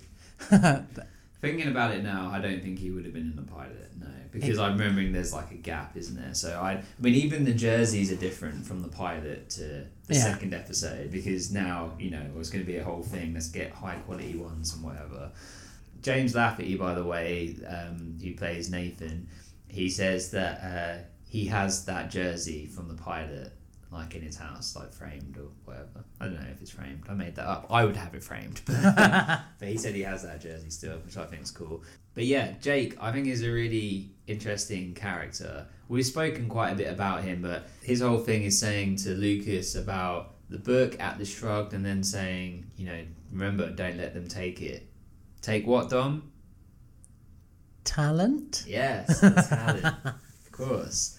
Which I think is really nice. It's a good point of it's not just about talent. It's about don't let people take like your identity from you or take your energy away from you or change how you feel by impacting you impacting you with their negative vibes. It's like people had already started saying to Lucas from early on in the episode, just be yourself. Um, and then one thing stopped him from continuing that. So he didn't change as a character, but what I- mean is, is that exactly what you said is that energy was taken away from him. And it's Jake that's kind of the first one that says, don't worry about this lot, just do what you do. I know like Whitey says it as well.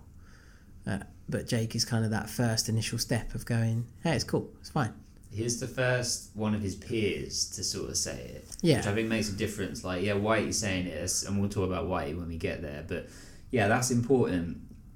But you always would get that sense of, yeah, but you don't know what it's like. You don't get it because, you know, you're looking at it from a different angle where you almost could get the sense that this could have happened to Jake also like not the whole he may or may not be my brother or whatever but in terms of being an outsider of the basketball team Yeah, his inclusion to the team is because he's a good basketballer, but he's not interested in that world, or he he's he'll take bits of it. He'll take what will benefit him and what makes him comfortable, and then the rest he doesn't need. He doesn't need the the popularity and the the fanfare. He just wants to play basketball, wants to do well, might look good on a college application, and then we'll move on from there. I'm going to continue still reading books and being academic, but basketball's just like a a, a good release. a hobby yeah just yeah okay so what's your prediction for Jake Um, I think he's going to be a bit more integral to Lucas's story by being that first friend on the team. I don't know whether Lucas will introduce him to River Court the River Court side of things. And by introduce, I mean like openly invite him. So Yeah. obviously he's going to know the other people. like merge the worlds Yeah, it's like uh, I don't think he's going to bring that together yet. So like people like Skills and mouth Mouth and the other two, um, just the other two, will uh, kind of still be his close circle, and then in basketball terms and um, and being part of the team, it will be Jake that he turns to, and Jake might be the one that could potentially get him in with someone else that's kind of looked after him maybe as part of the team. Okay, nice, excellent. Well, what about Haley? So Haley again remains kind of separate. Like last episode, you were questioning whether she even goes to the same high school, but again, she shares no scenes with anyone other than Karen. Lucas, Karen, and Keith. Yeah. Which Okay. was- LKK. which is funny. It's like okay, okay, yeah. Do you think they are intentionally distancing her in case they had to recast her again? Like, as in maybe they had no faith, which is crazy because she's a brilliant actress. Um, but I'm just joking. I'm sure it wasn't that. I actually thought that watching it, knowing from what he said on the pilot episode and watching this episode, I was thinking she's just so far removed from from everything. Well, even that scene in this episode when they're talking about uh, what's your porn star name? It's your first pet and the the street you grew up on. Mother's maiden like that. name. Oh, is it mother's maiden name? Yeah. Okay. And that scene is basically almost like a continuation of the pigeon scene in the pilot episode. You know, them walking somewhere and having a conversation that shows Lucas being a little bit lighter than you know than he is in the rest of the episode. Yeah, and and she's obviously the character that brings that out in him, and I, I kind of, if that's already happened in the pilot in this episode, is that walk important? That's kind of the, the downloading walk or offloading walk. So I I need to go and see Haley, who's my best friend, and she needs to see me, and this is where she questions this, that, and the other, and then we just talk nonsense about anything and everything. But we, we, we, as the walk goes on, we get to a point where we can just be a bit silly, and we see that more fun side because she's quite fun She's very and very fun, yeah. energetic, um, and he's not at all. but she almost like tries to bring that out in him, and will ask those sort of silly questions and stuff like that. He's always the one that brings it back down to earth, and sort of slams it back down. Well, I have to ask you, Dom. So, based on that, pet's fir- your first pet's name and your mother's maiden name, what is your porn star name? Oh, Oh, no. He's submerged himself into his hands. like Captain Daly.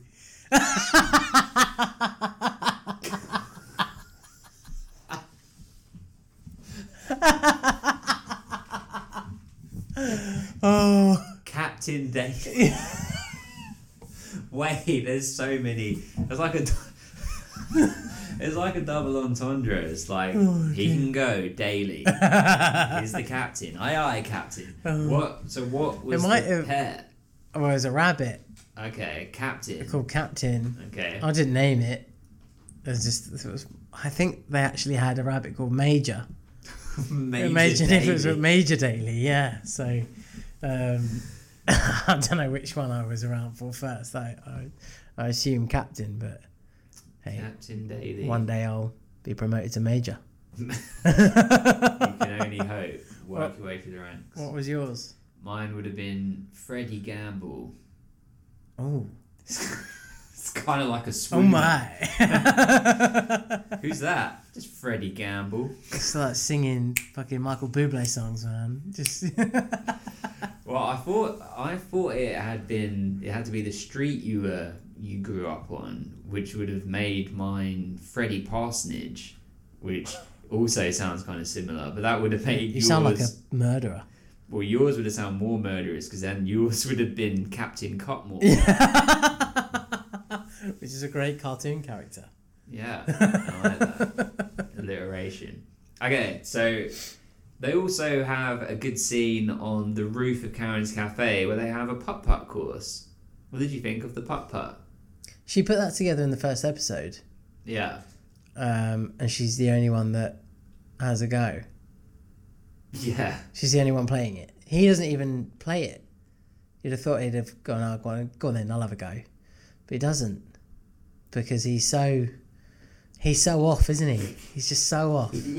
Yeah, he's he can be a little bit Drab. a bit of a wet blanket sometimes. Yeah.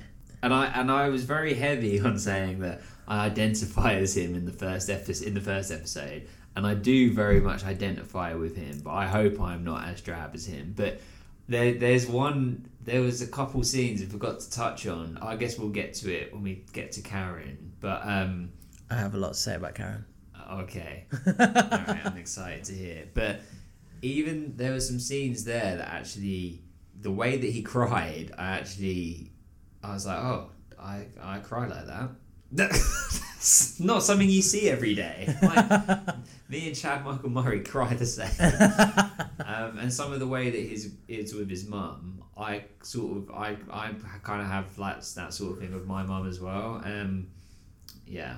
Anyway, sorry. Yes, Haley, putt putt. Yeah, that's kind of it for her, isn't it? Yeah, we don't really see a lot from her in this episode. Again, She goes to the game with Keith at the beginning Yes. as well. Yeah. Oh, and she has that whole bit of which we'll get to to explain why Karen's not going to the game, and she's like. You know, this slash this slash this slash my wrist. I don't want to hear the story again. yeah, let's move on. Um, I, it's quite weird that she's in that position of being able to say that. They must be so comfortable with her and so comfortable with like Lucas's friend that she's really part of the family yeah. and she can pretty much get away with saying anything to this lot because they've probably known her since she was like three or something like that, you know. And she's grown up with them. She's grown up with Lucas.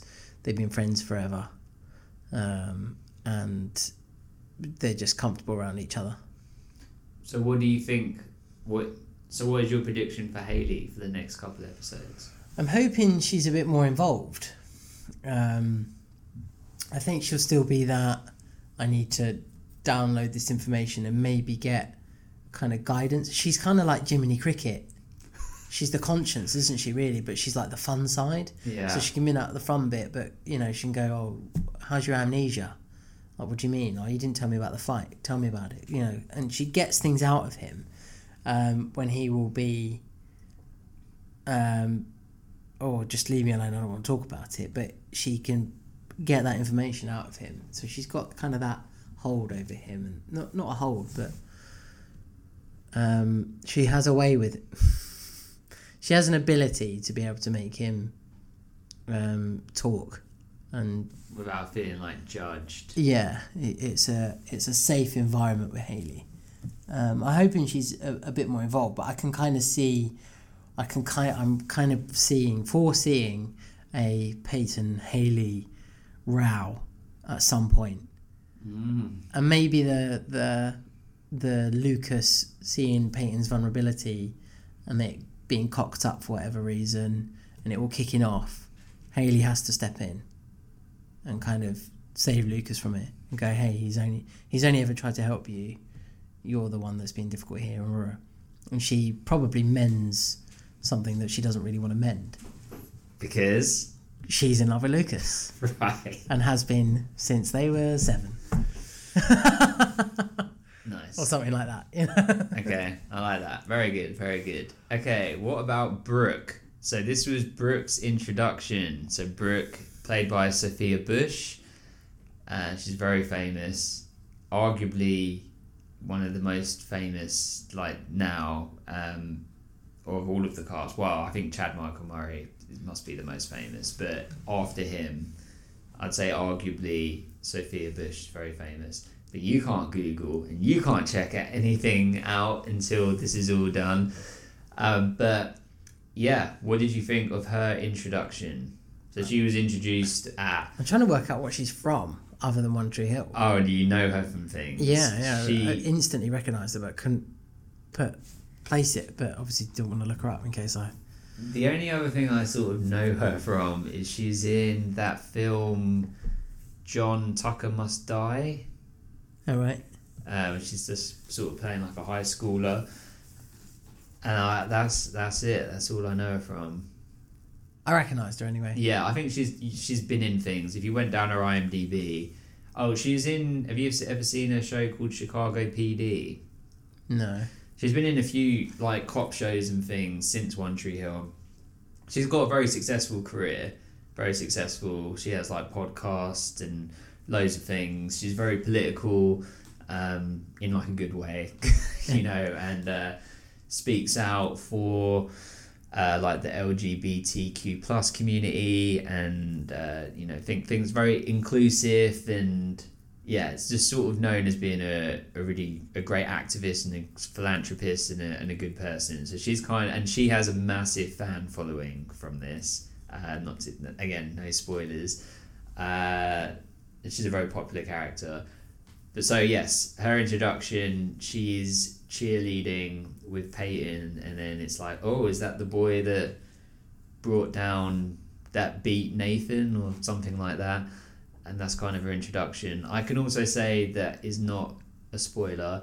she was written in. The reason she's not in the pilot is that character didn't exist originally. She was written in to be comic relief.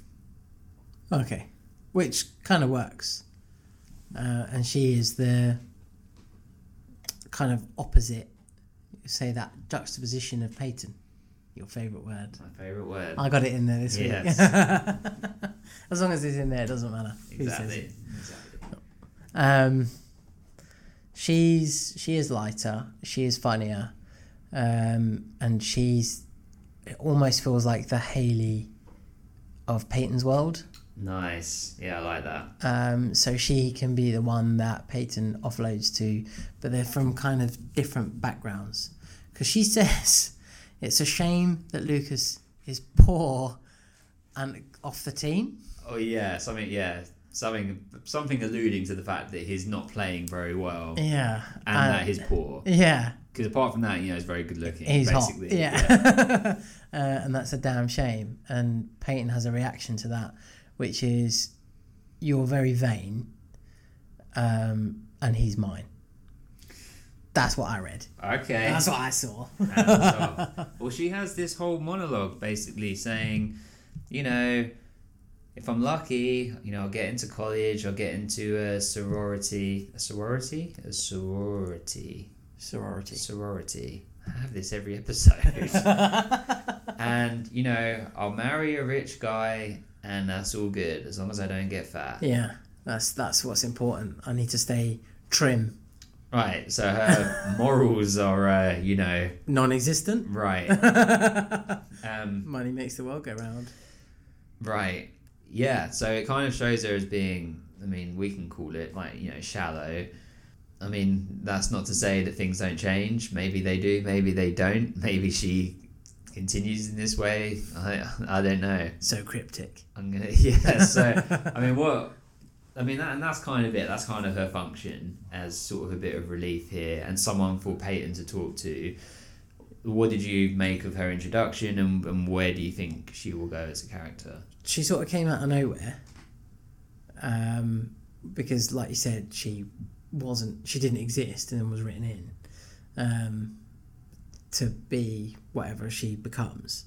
I think at the moment she's just balance, isn't she? Everyone has a, a, a, a there's a there's a yin and a yang to everything, and she's that balance. She kind of restores order to the force.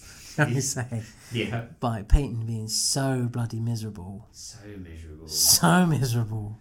Like, It's really hard to deal with. I was.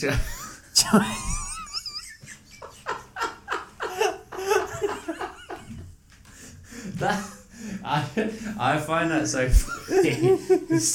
We're talking about her like she's part of our lives. Like, oh, don't want to go to work on Monday. I've got the same shift as Peyton. It's so hard and difficult to deal with. But do you know what's funny is, and again, I hope that this isn't a spoiler. Um, listeners, if I am overstepping the spoiler mark, then please let us know uh, on Instagram or you know whatever.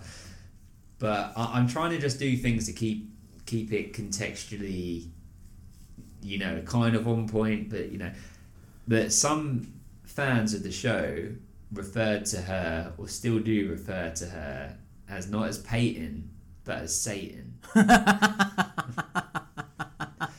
She's like a real sort of um, polarizing character that people either love, like she is the reason that people watch the show, or people really have a bit of a distaste for her. There doesn't really seem to be much in the middle. She's Marmite. Yeah, she's Marmite. Yeah. Um, if you don't know, American listeners or international listeners that don't know, Marmite is a salty yeast spread that we put on toast and sandwiches. That its catchphrase or slogan is "You either love it or hate it," because people either love it or hate it. Where you like it, don't you? Uh, yeah. I'm kind of middle of the road. You- I'm the weirdo. You're the anomaly. Yeah, yeah. I'm, I'm, I'm the one in fifty thousand or whatever it is. I, I, if it's if it's the only option, I'll have it. I wouldn't necessarily choose, it though, it, but I'm quite, but I'm quite happy to have it. It's vanilla to you. It's there, man. Okay, so the same question then on to Peyton is to you is she Peyton or Satan or is At the she moment- in the middle? At the moment, she's Peyton because she's got that sarcastic side, but the, the the misery is very obvious. It's very clear, and it's just like, oh, just crack a smile, just just just one little, just little, uh, edge those cheeks up a little bit and smile. Well, you're not sure if she has teeth at this point. But she has got an asshole of a boyfriend. I thought you was going to say. I was going to say, has she got teeth? Well, she has got an arsehole. Like, well, I think we all do, Dom. I mean, I think, I think that's just how that works, you know. The food go, the marmite goes in, it has to come out somewhere. Anatomy. oh God.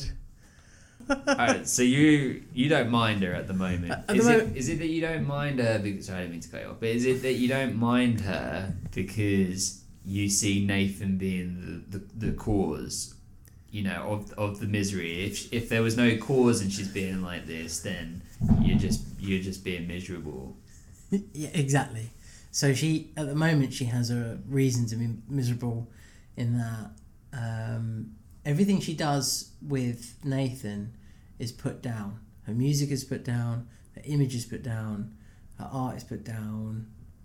It just feels like he insults and has an issue with everything she does, and um, like we discussed when we discussed him earlier. Um, so she's never going to feel good about anything she does and that needs to be a point of change somewhere. Um, but it is nice to have. So let's go back to Brooke, because that that she's the the complete opposite. She no one's going to put her down because she just doesn't care. It's that sort of thing. It just washes over her. She's not fussed, um, and she is the direct opposite. And in terms of characters, this you know, those opposites attract, don't they?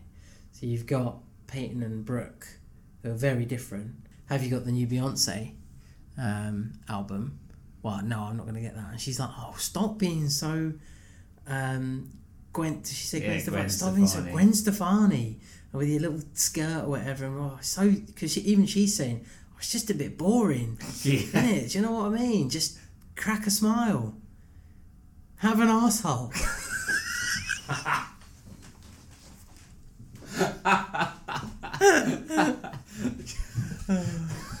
oh dear. That's why she's unhappy. She doesn't have one currently. There's nothing coming out. Um, I push and I push and I get nothing. I'm clogged up. it's all that marmite. Um, sorry, back to reality. And they very much reflect Lucas and Haley in, at the moment. Well, that's how I see it again as well. I know it's only episode two, but Haley is the lighter. Oh God, get get out, get out of your this boring misery and have a bit of fun. So here's a silly idea. What's your porn star name? I- She has to distract. She's like the distractor in a way. Distractor fan. Yeah, nice. She um she'll make him think of something else to take his mind off it, and then kind of ease back into things. Well, because we all get into this pattern of it, and especially if you spend a lot of time on your own, which a lot of people we're all doing at the moment, you know, in COVID, etc., working from home or whatever, is you ruminate on things and then you like just obsess, obsess, obsess, and you end up getting so down about it. But sometimes just having a conversation with someone about something completely irrelevant just makes you realize, oh yeah, that thing I was thinking about is actually nothing. It's minor. I'm just overthinking it, you know. And she's sort of that release for him of just let's talk about anything else and get over yourself a bit, really. Yeah. Yeah, definitely. nice. Okay, so did you say your prediction for Brit? I can't remember. Uh, no, not really. I, I, I, I don't really have one yet. Maybe if she's more involved in the next episode, Okay, because this is this is her first introduction. So hopefully, hopefully we get more from her in the next episode, and she's a bit more willing to interact with others. But like I was saying about Haley being the, the conscience, she's that part of Peyton that Peyton doesn't have, mm. and much to the same degree that Haley is the part of Lucas that Lucas doesn't have. Mm. They play that vital part. They play that vital part that they can't bring out in themselves because they're not comfortable to, and they don't think they can. You know, Peyton wants to like Beyonce, and probably does like Beyonce, but would never buy the album mm. because it's it's too mainstream, like you were saying earlier, and it's too consumerism, and it, it, she she doesn't want to be part of that world. She likes being part of her. I, I'll, I'll bracket it, you know, which I don't like doing, but she's part of that emo, dark, Alternative. alternative, moody kind of. Not saying that all emos are moody and stuff like that, but that that kind of role yeah. and she needs Brooke there because Brooke is is the side of her that she can't be yet. Nice. Yeah, well put. And it's a shame because everyone likes Beyonce, so she's missing out. But Absolutely. uh, okay, so last ones of the the teens, shall we say, are the River Court guys. So we don't really get much of the River Court. We get a tiny bit at the beginning that we already talked about, but then we do get Mouth and his friend. Which did you get his names? I don't think they said it. So if they didn't say it, I don't want to say it. I don't want to give you information ahead of time. I'm pretty sure they didn't say his name, but Mouth and his friend, the commentators, and that that's the clip that we play at the beginning of the episode, and they've got a website, ravenshoops.com, which unfortunately is a domain that's actually taken. But guess what? Dom and I have a website now, which is ravenshoops.net. Why is it .net, Dom? Because the basketball net. That's right. ravenshoops.net. So go to ravenshoops.net and you will find our Patreon page, which we will talk about a little bit later. But what do you think of that? I mean, we basically get that, and then we see him in the stands commentating into a microphone, which they're going to put on the internet, which is dope. So alternative commentary, which you kind of predicted that they were going to, you know, have a bigger part and, and basically do this on a bigger level. So how did you feel about that? It actually made me think of a film that we've covered on the Mighty Nineties um, podcast with Celtic Pride, because there's the two guys that do commentary, uh, and they're they're both a bit silly, and I kind of see this from from this too. They, they'll they'll kind of throw in some serious bits of the game and actually probably commentate the game quite well, and know um, all the right terminology and and how the game's played and what the rules are uh, and what should happen and what shouldn't happen and who should have done what and why. Um, but they'll throw in their own sort of style. And when they get told that they're media, when um, Whitey says, no media allowed, on yeah, that's what he says, isn't it? And kind of kicks them out because it's a closed changing room. Uh, they're like, we're media and we're banned media. and they're like really excited by it. And that's definitely something for them to work on and build on and go, you know, we're, you know, now the official um, commentators and casters, as you say, of, of, um, of any, The Ravens. Any Ravens game. I was going to say Tree Hill High game, but I, I mean the Ravens because they don't care about football. Who cares about football? Right? yeah, of any Ravens game.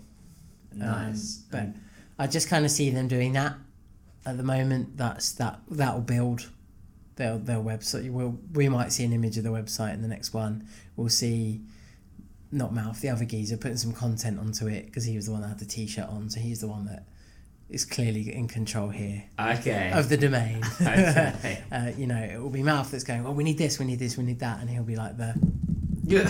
yeah, yeah, okay, done it, yeah, done, boss.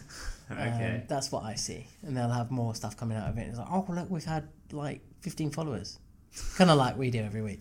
Right. Yeah. Exactly. We've had an extra person listen. They're basically us. They're the us of this universe. um, okay, cool. All right, well, that's the teens. We have four adults. So let's start with Dan.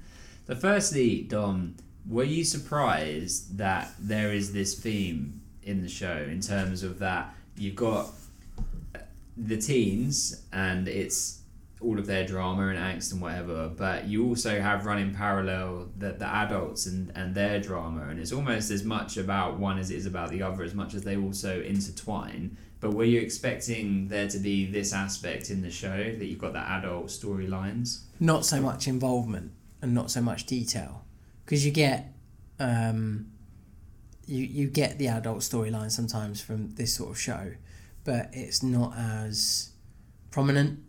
Um, but in this, it really is, and but it impacts on the on the teenagers uh, massively. So obviously, it's going like parents will impact on their kids, won't they?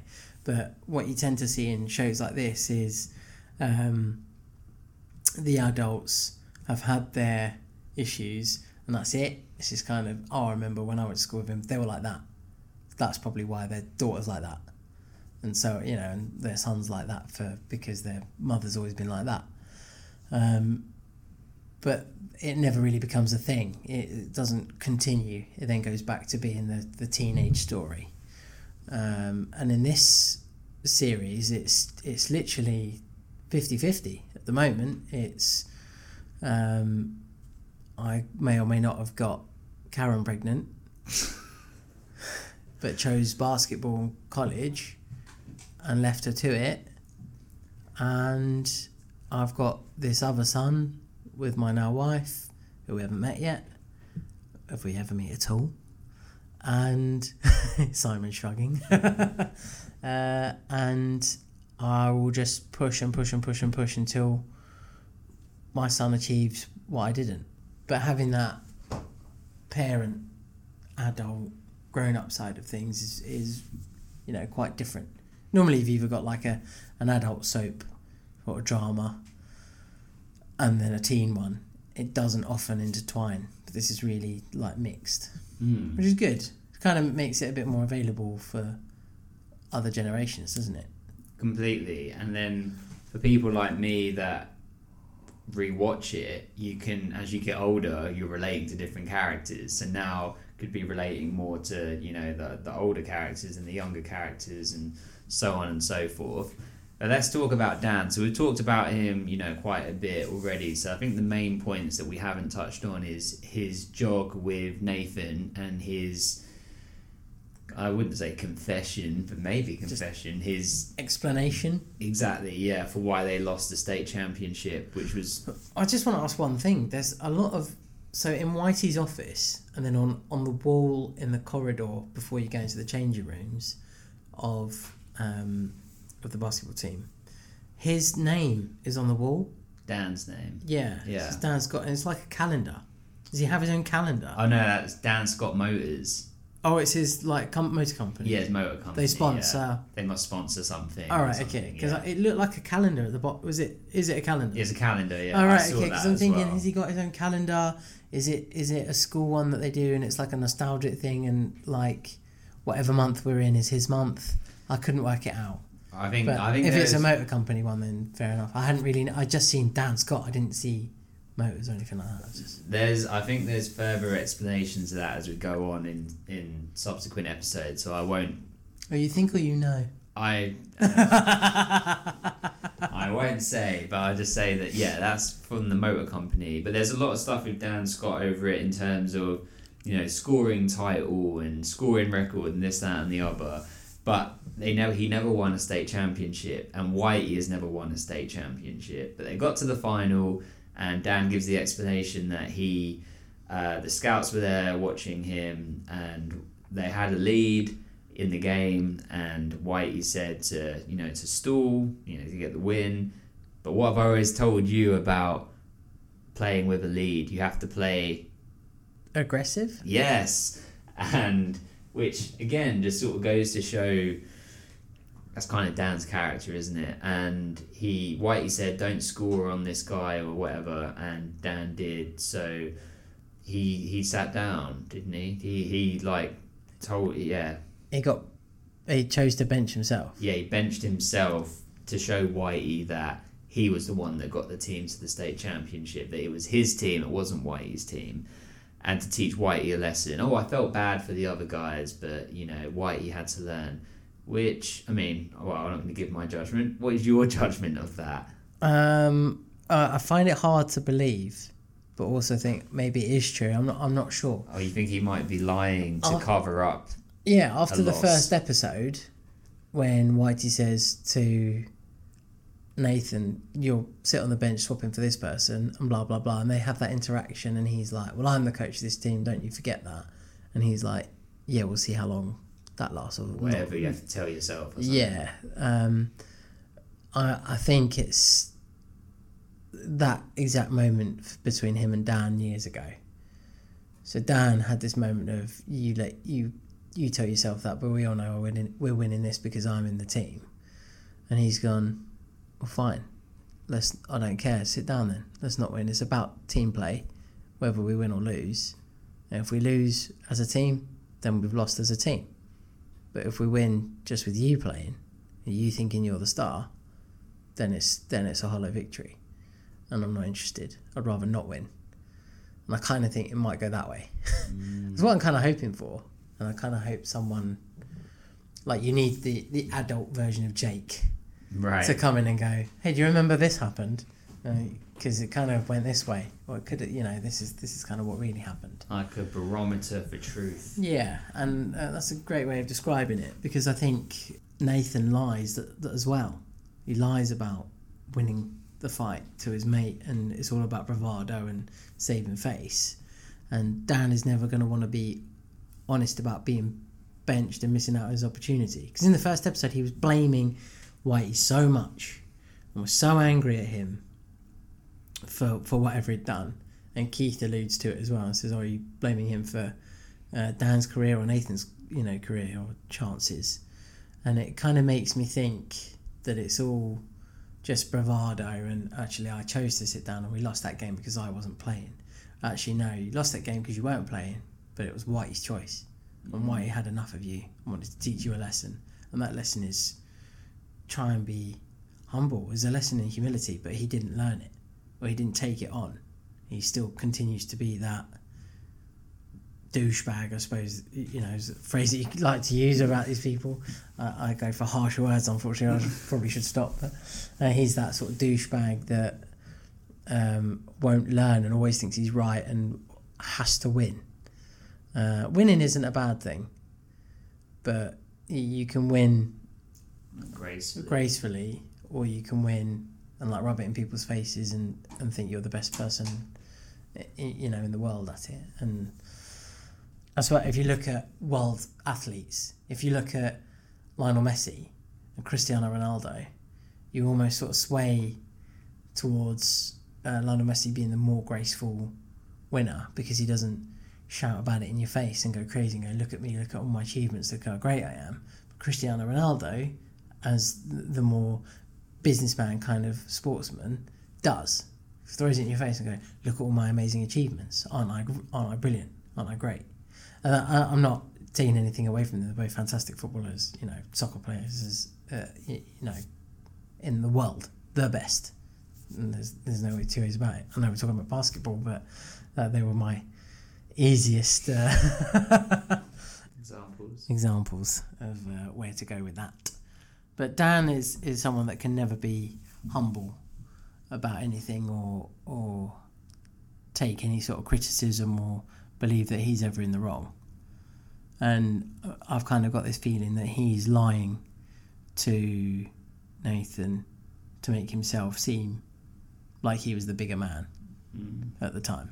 Again, hiding insecurities potentially. Yeah. Okay. Nice. That's about it from Dan, though. Other than than that, he's just back to being pushy parent. and your prediction for Dan? Just continue to be overbearing and really annoying. That the at the end scene where Lucas is taking the name off the back that hit him hard. So I'm hoping that plays a bit in the next episode. And if the game continues, I hope it sort of affects him a bit more. And he, he's not really sure how to feel about it. So it definitely had an impact. So hopefully it sort of plays a weird part in in the next episode for him, and he's a bit strange to it. Nice. Okay. Well, let's move on to Dan's brother, Keith. what did you make of Keith in this episode? I mean, he kind of was He was at the opening game. He gave Karen some Keith wants to see the D. Keith wants that D. what D He wants the D. D He wants to see the D. what D. He says it. Keith says it. Keith wants that D. Where's the D? Show me the D. He means You're keeping all this in. I know what he fucking means. defense. I know what he means. I was like, what?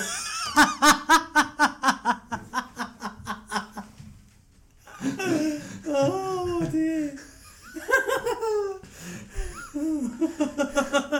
Keith wants to see the D. show me the D. And you sit next to him like, yeah, show me the D too.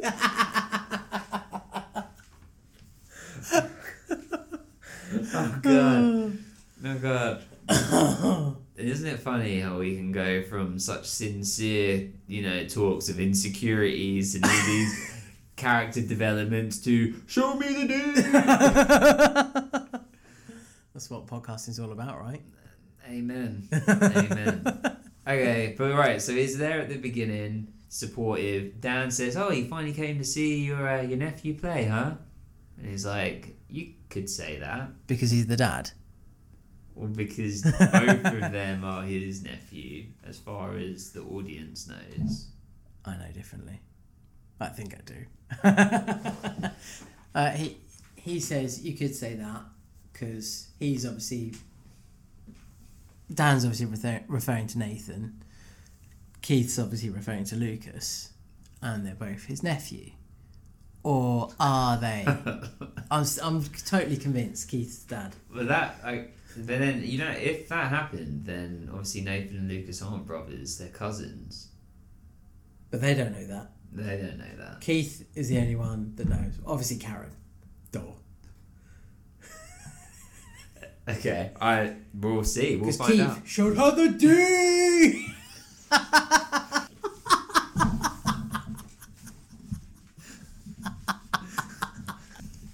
oh god. oh wait. So wait, wait, wait. We can wrap up Keith real quick. Right, so Keith's in that bit. He gives Karen some shit because Gives her a hard time, doesn't he? because she's not going to to go to the games. Well, I guess let's talk about that when. I want to get to Karen in a minute though. Okay. I've got stuff to say about Karen. Okay. It's not. It's not anything major, but it's. I'll, I'll tell you when we get there. Okay, he's got the serious look. Okay, well the yeah. So Keith gives us some some stick about it. If, if for Lucas, he's not doing it for himself. This is an unselfish motive. He's saying he wants it. He wants Lucas to feel supported there. I think. Um, Uh, he wants Karen to go, and because it's the right thing to do, and he says that to her, and makes it clear to her.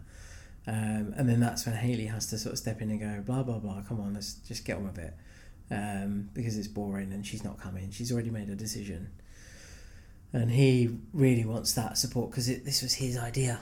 This was all on him, so he needs it to work out because he needs you know his son to be popular and win games and win championships and go to a great college. I I didn't think of it from that point actually because it's actually the success of this.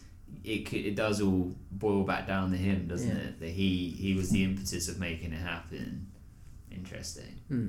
So like one day when uh, Lucas is in the same position as Michael Jordan, Right. he's going to be the one that's remembered because oh, uncle slash possible dad Keith is the one that pushed me into playing for the team, and he's the one that got me scouted by the coach, and so on and so on and so on. Yeah. Okay.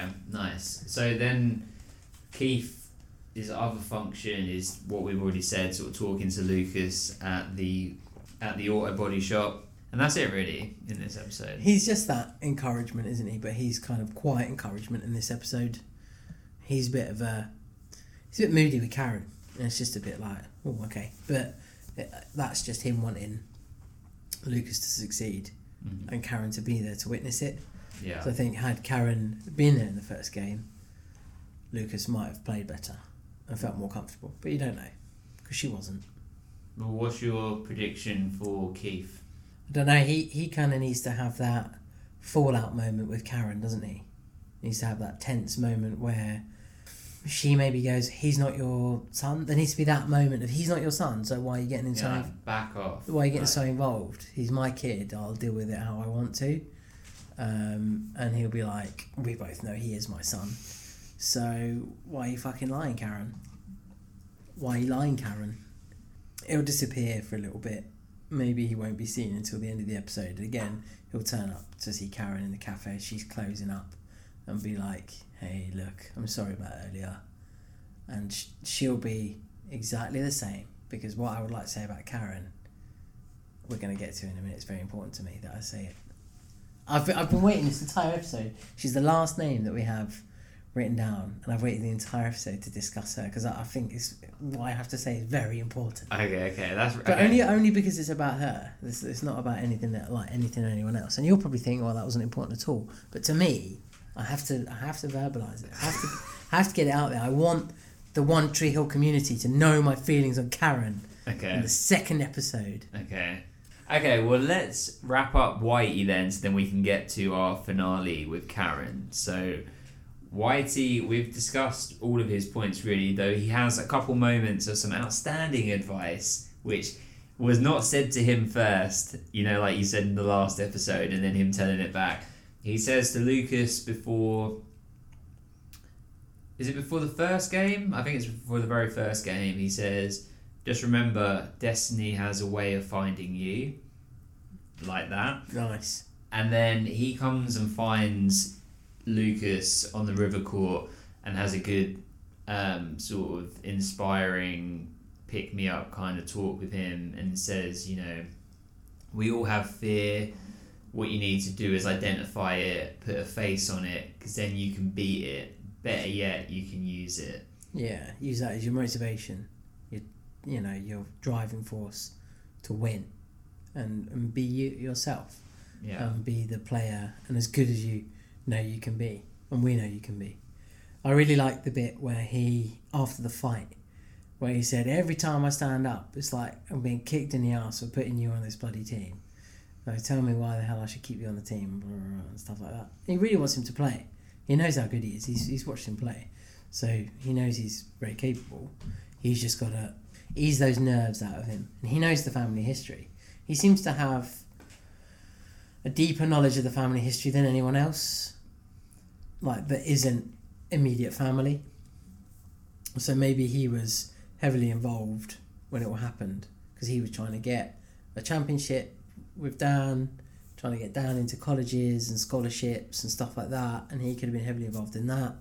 And then it would have been him that was told by Karen or whatever about the pregnancy, um, about Lucas, you know, coming along and doesn't know what to do about it and where to go from there. Uh, oh, or they don't know what to do about it, where to go from there, and he's kind of that. He is that wise and that that folksy kind of wisdom that he has, and will just say what they need to hear. He's kind of that kind of guy, isn't he? Um, again, it didn't have a massive part to play. I didn't think he's gone from being track suited to suited For the games. for the games. So he's a bit more, but even in his office and stuff like that, and in the, the first time you see him, he's in a shirt and tie. So I, no, I know that's because they're going to a game, but um, he's a lot better presented this whole episode. So I didn't know whether that was a thing, um, but he's. He, I think his character will remain consistent.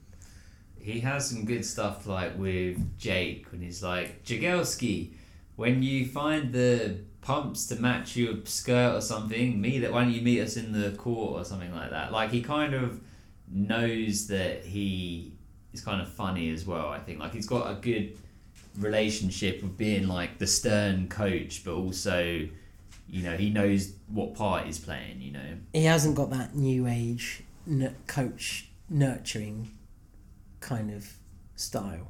Yeah. You know, like I say these days, you can't treat players how you used to. You can't talk to them kind of like Whitey does because they kick up a fuss and have a hissy fit and they won't play and they get all sad and upset.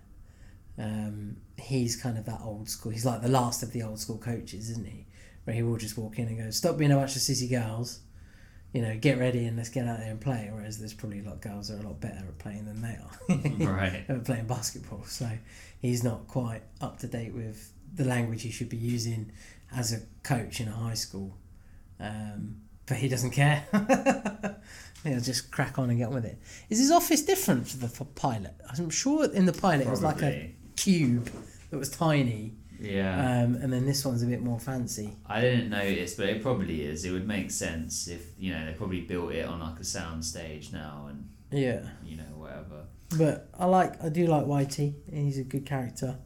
I just there's that whole he he's in the know somewhere. He knows about Dan. He knows what's going on, and he's obviously got a very good relationship with Keith. So he's kind of the sort of person that can see everyone else's cards, and he knows what's on them. That's kind of what I think of him. And your prediction? he'll just he, he might knowledge is power isn't it? And i think he's got some sort of hold over them somewhere because and he but he's not phased by dan in any way. People are sort of put off by dan. So karen physically recoils when dan is near. Keith isn't is a bit quieter a bit more introverted nathan is obviously controlled by dan and tries to bite back a bit but is ultimately always pushed down um, and Lucas is just completely like mind blown by Dan, isn't he? In in this episode, and it takes a lot for him to get over him. I mean, he completely fumbles the whole basketball game, can't play even on his own for the rest of it, um, for the rest of the episodes. And it isn't until the end where he has that clarity moment that he can continue to play, and and Whitey kind of like I say, he doesn't hold all the cards, but he can see everyone's cards. That makes sense. Yeah, no, that makes sense. Okay, and then last but not least, finally, Karen. Karen! We're on to Karen! What I want to say about Karen is I would love to have a row with Karen. I would love to argue with her because you would always win. It doesn't matter when, but she will always come in and go, No, I was wrong, I'm sorry. She always backs down. Karen! Grow a pair. Tell Lucas he's a little shit and stick with it. Do you know what I mean? Literally every time we've had an interaction with Karen, it's been a you can't play basketball, don't wear the shirt, I don't like it, and she runs away and she comes back and goes, I'm really sorry, I was in the wrong. And but that happened like four times in this episode. It happened right at the beginning. I'm not going to the game. I don't want to go. I've had a lot of bad times in that hall or that that Yeah, court Ooh, or yeah, ooh, whatever. Yeah. I'm not going. Keith's like, well, I think you should go.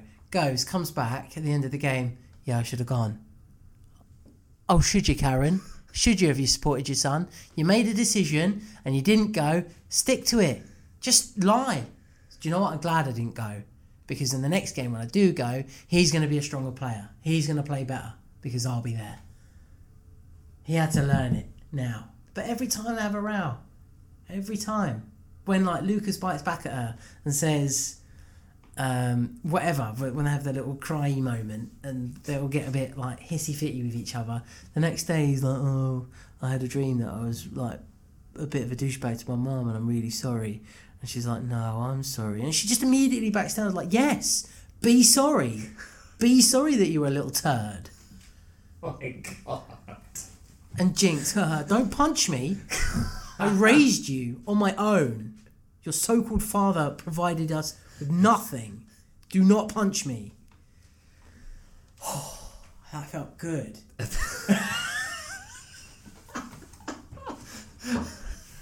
Wow. wow. I feel like Karen. I feel like I need to apologise to you for some for no reason. I don't know. Wow. okay. Well, I think that pretty much wraps up Karen. I mean, that kind of does wrap it up. I mean, so what? What's your predictions for Karen? Oh, she'll probably like be a bit of a melt in the next one. Do you know what I mean? I don't know. Like, she'll probably have a row and then immediately apologise. So I, I have nothing to say about Karen other than she needs to stop that. Okay. No, I think I Life think advice. like I- like I said with Keith, I think she'll have a blowout with Keith at some point.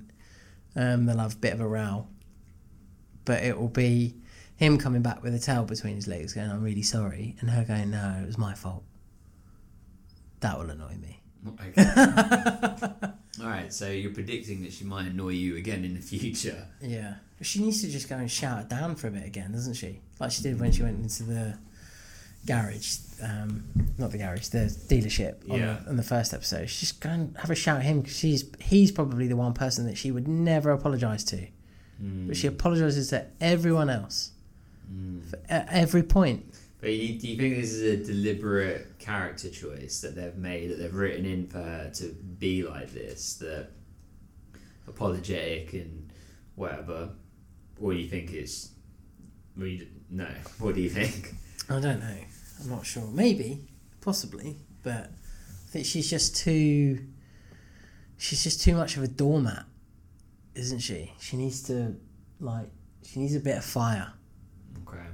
But I, I can see what you said when you told me about the pregnancy With the blocking. of, of the actual character, the act, actress, um, of the actor, Yeah. um, because she's holding laundry and laundry baskets, and it's always from like chest, sat- chest up, Yeah, she's sat on the porch swing. swing. She's sat on the porch swing and uh, yeah, all that sort of stuff. Yeah, but I, I just I I'd like to see a bit more from her. I think Okay, well, it's like employee evaluations. I think you know there's a lot more to come from Karen. Uh, definitely. well, on that note, so that is our character journeys. Let's take a quick break and we will tell you about our new Patreon page and new ways that you can connect with us on the podcast.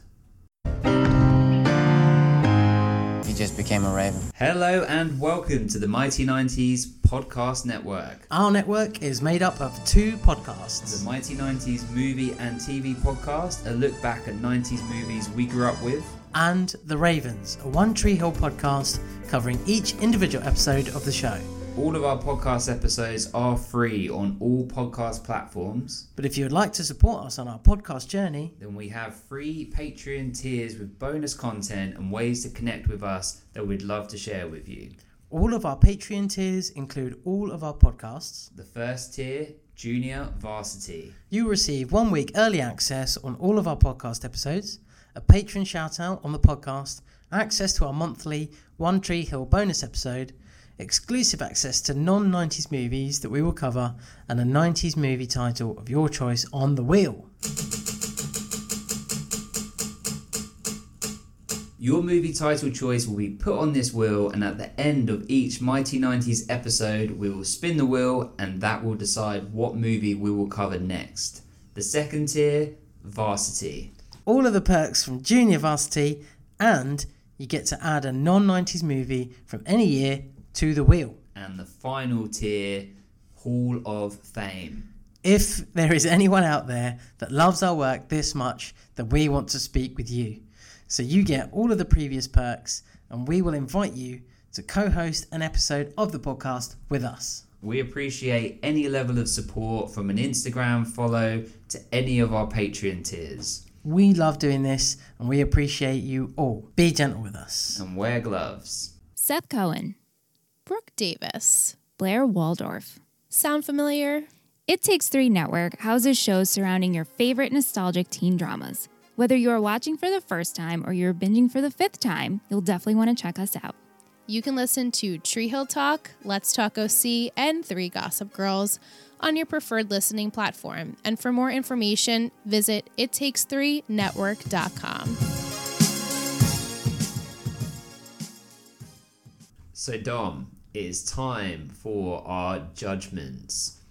So, who would you say your favourite performer was of the episode? Like, as in actor, best performance.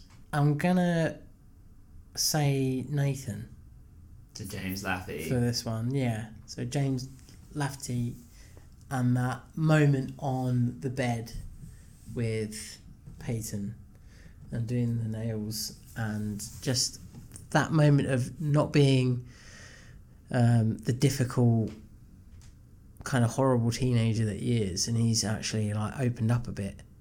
Um, and just the acting in, in that that moment was really good. Um, I said Chad Michael Murray last week, um, but he was very good in the when he got emotional in the crying scene, about his dad and, and, and not wanting to see his face anymore, like which is the reason why he gave up basketball, like competitive basketball. Um, that was a good bit, and I think we kind of saw that from him in the previous episode. So seeing that from Nathan this episode, I kind of thought that James Lafferty had done a really good job of that and had shown um, he's got a bit more range than just playing that bully jock kid. I'm going with him. What about you? Anyone in particular that stood out for you in this episode? Very well put. Oh, Well, thanks. we actually double up, my friend, because I also was going to choose James Lafferty um, for the same reasons, and I think we saw more of his uh, insecurities and vulnerabilities, and the character developed a lot more. And I think he played the range of emotions really well. I also thought Chad Michael Murray did a great job as well in those scenes, but I would choose James Lafferty. Um, who was your favourite character of the episode? It, it's hard to pick a favorite character because they all they all kind of have a different. They all do it so differently. They all play their part so well, so far, um, and they're all very different. Even though there's, it's all interweaves and. Who's yours? Let's see if I can get any inspiration from who yours is. Mine would have to be Lucas because I feel like he went through. He had a complete mini character arc in in the episode, and he got there in the end, and it kind of ended on that like triumphant moment of he'd taken his name off the jersey and he'd overcome the fact that I am going to perform, I am going to be part of this team, and I'm going to do it with all of you watching, and it doesn't matter because I'm just going to be myself. So I felt like he was just a really strong character in this episode. I, I quite liked Jake actually on reflection. Mm, I good choice. I think Jake as a character is, is a good one because he's very similar to Lucas, but is a maybe a bit braver, uh, and will hopefully bring out that fight in Lucas, but also the level-headedness as well. Um, yeah, I, I like Jake as a character from this episode. That's a good choice. What about your favourite background performer? If you need a second, I can tell you mine. Okay. When they're in the locker room and they're doing the uh, da da da da what da da da da what what what what Raven. There's the guy, one guy at the back, and he really looks uncomfortable with the singing, and he's Oh, like, yeah, the, the the sort of tallish, Yeah. light-haired guy. Yep. and he just doesn't do anything. Yeah. Yeah, he's just absolutely non-committal at all to this whole moment. This is why I was like, they had no energy. Yeah. 'Cause I think it was because of him. He just I picked up on that as well. They're absolutely not interested in the slightest in in doing that silly little song. Yeah. Um, maybe that's because maybe that was a directorial decision because um, six players were suspended, weren't they? Mm-hmm. And were they not kicked off the team? Yeah. So he might be a replacement player. They're also new. Yeah. He doesn't even know the words. He It's, doesn't it's the his first game like, too. What are these guys doing? I don't understand. Say Ravens, Ravens, Ravens. Just be out of tune, but Ravens. uh, yeah, I liked him. That, that was a good one. That's a good choice. Is he your choice, or you got someone else? Let's else? see if I can think of who else. Who else was in it? I'm trying to think if there was anyone sitting in the classroom. It was like ooh when a, a fight started, or wait, you know when they when he she said um, choke. Yeah. Like, ooh, ooh, it all gets a bit much, doesn't it? I'll go with the same the same guy as you. Nice. I'll go for that. One. Excellent. Copy you. Okay, what about your favourite song? Again, the same as the last episode. I, I I didn't really know any of the songs. So on the last episode, I picked up the song by Jet, um, which was "Are You Gonna Be My Girl," and that was the only song of the episode I knew. And it was the, the in this episode I didn't know any of them. I couldn't pinpoint a song. I thought I recognise that. Um, so I actually, I didn't pick one. I didn't have the one either. Oh, I had no idea. I'm not alone then. you I thought you were looking at me like, oh, this guy's not even picked this song. Barbecue Bass. Um, Painting as a Barbie. uh, okay, and then last but not least, what is your rating for this episode? This time, it's on you, my friend. I want you. I said last time what I thought. I want you to say first what you would rate it. Okay. I actually think this episode was better than the pilot from you know discussions of character arc and character you know development and additional characters involved. Um, so I'm going to give it an eight. Yes, I had eight in my head.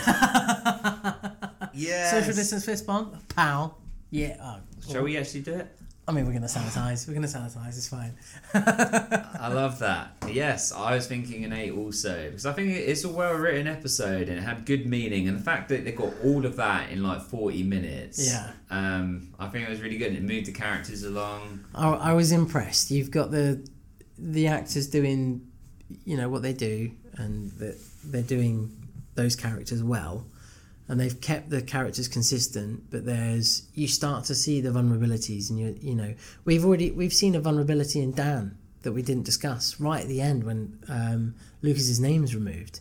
He's immediately like, well, he's ju- he's trying to cut ties with me, and that's the only bit of power he had over this kid um, and we, we see that in his face, just in his face, right at the end. He doesn't say anything, doesn't you know refer to it in any way, uh, and that's what I'm really hoping for in the next episode.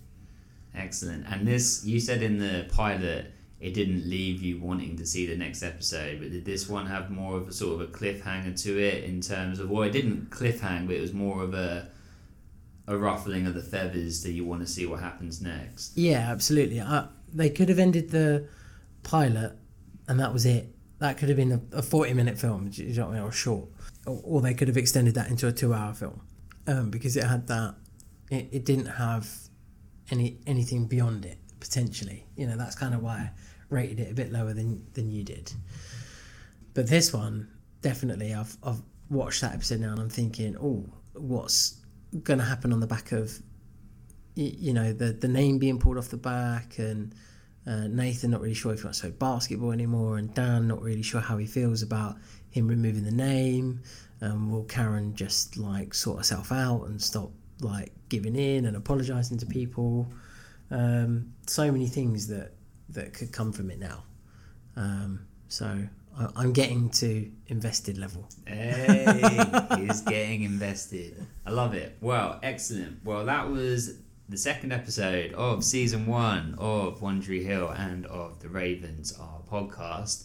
So, if you would like to get in touch with us, you can. You can do that on our new Patreon page, which is ravenshoops.net, or on social media, Dom. At Ravens Podcast on Instagram. And you can also leave us a review uh, or a rating or both on iTunes or wherever you get your podcast. That would really help us out, helps us get it to more One Tree Hill enthusiasts like you. And thank you for listening and thank you for your support. We really enjoy doing this and we appreciate you listening. Thank you so much. Uh, it means a lot to us. Uh, all the great feedback and comments that you've been giving us uh, over the last few weeks of, of doing the One Tree Hill podcast, uh, and people that have gone on to follow our Mighty 90s podcast, and people that have come from our Mighty 90s podcast and now follow our One Tree Hill one. So thank you so much. Uh, please subscribe, review, um, leave us a rating, and be gentle with us. And wear gloves.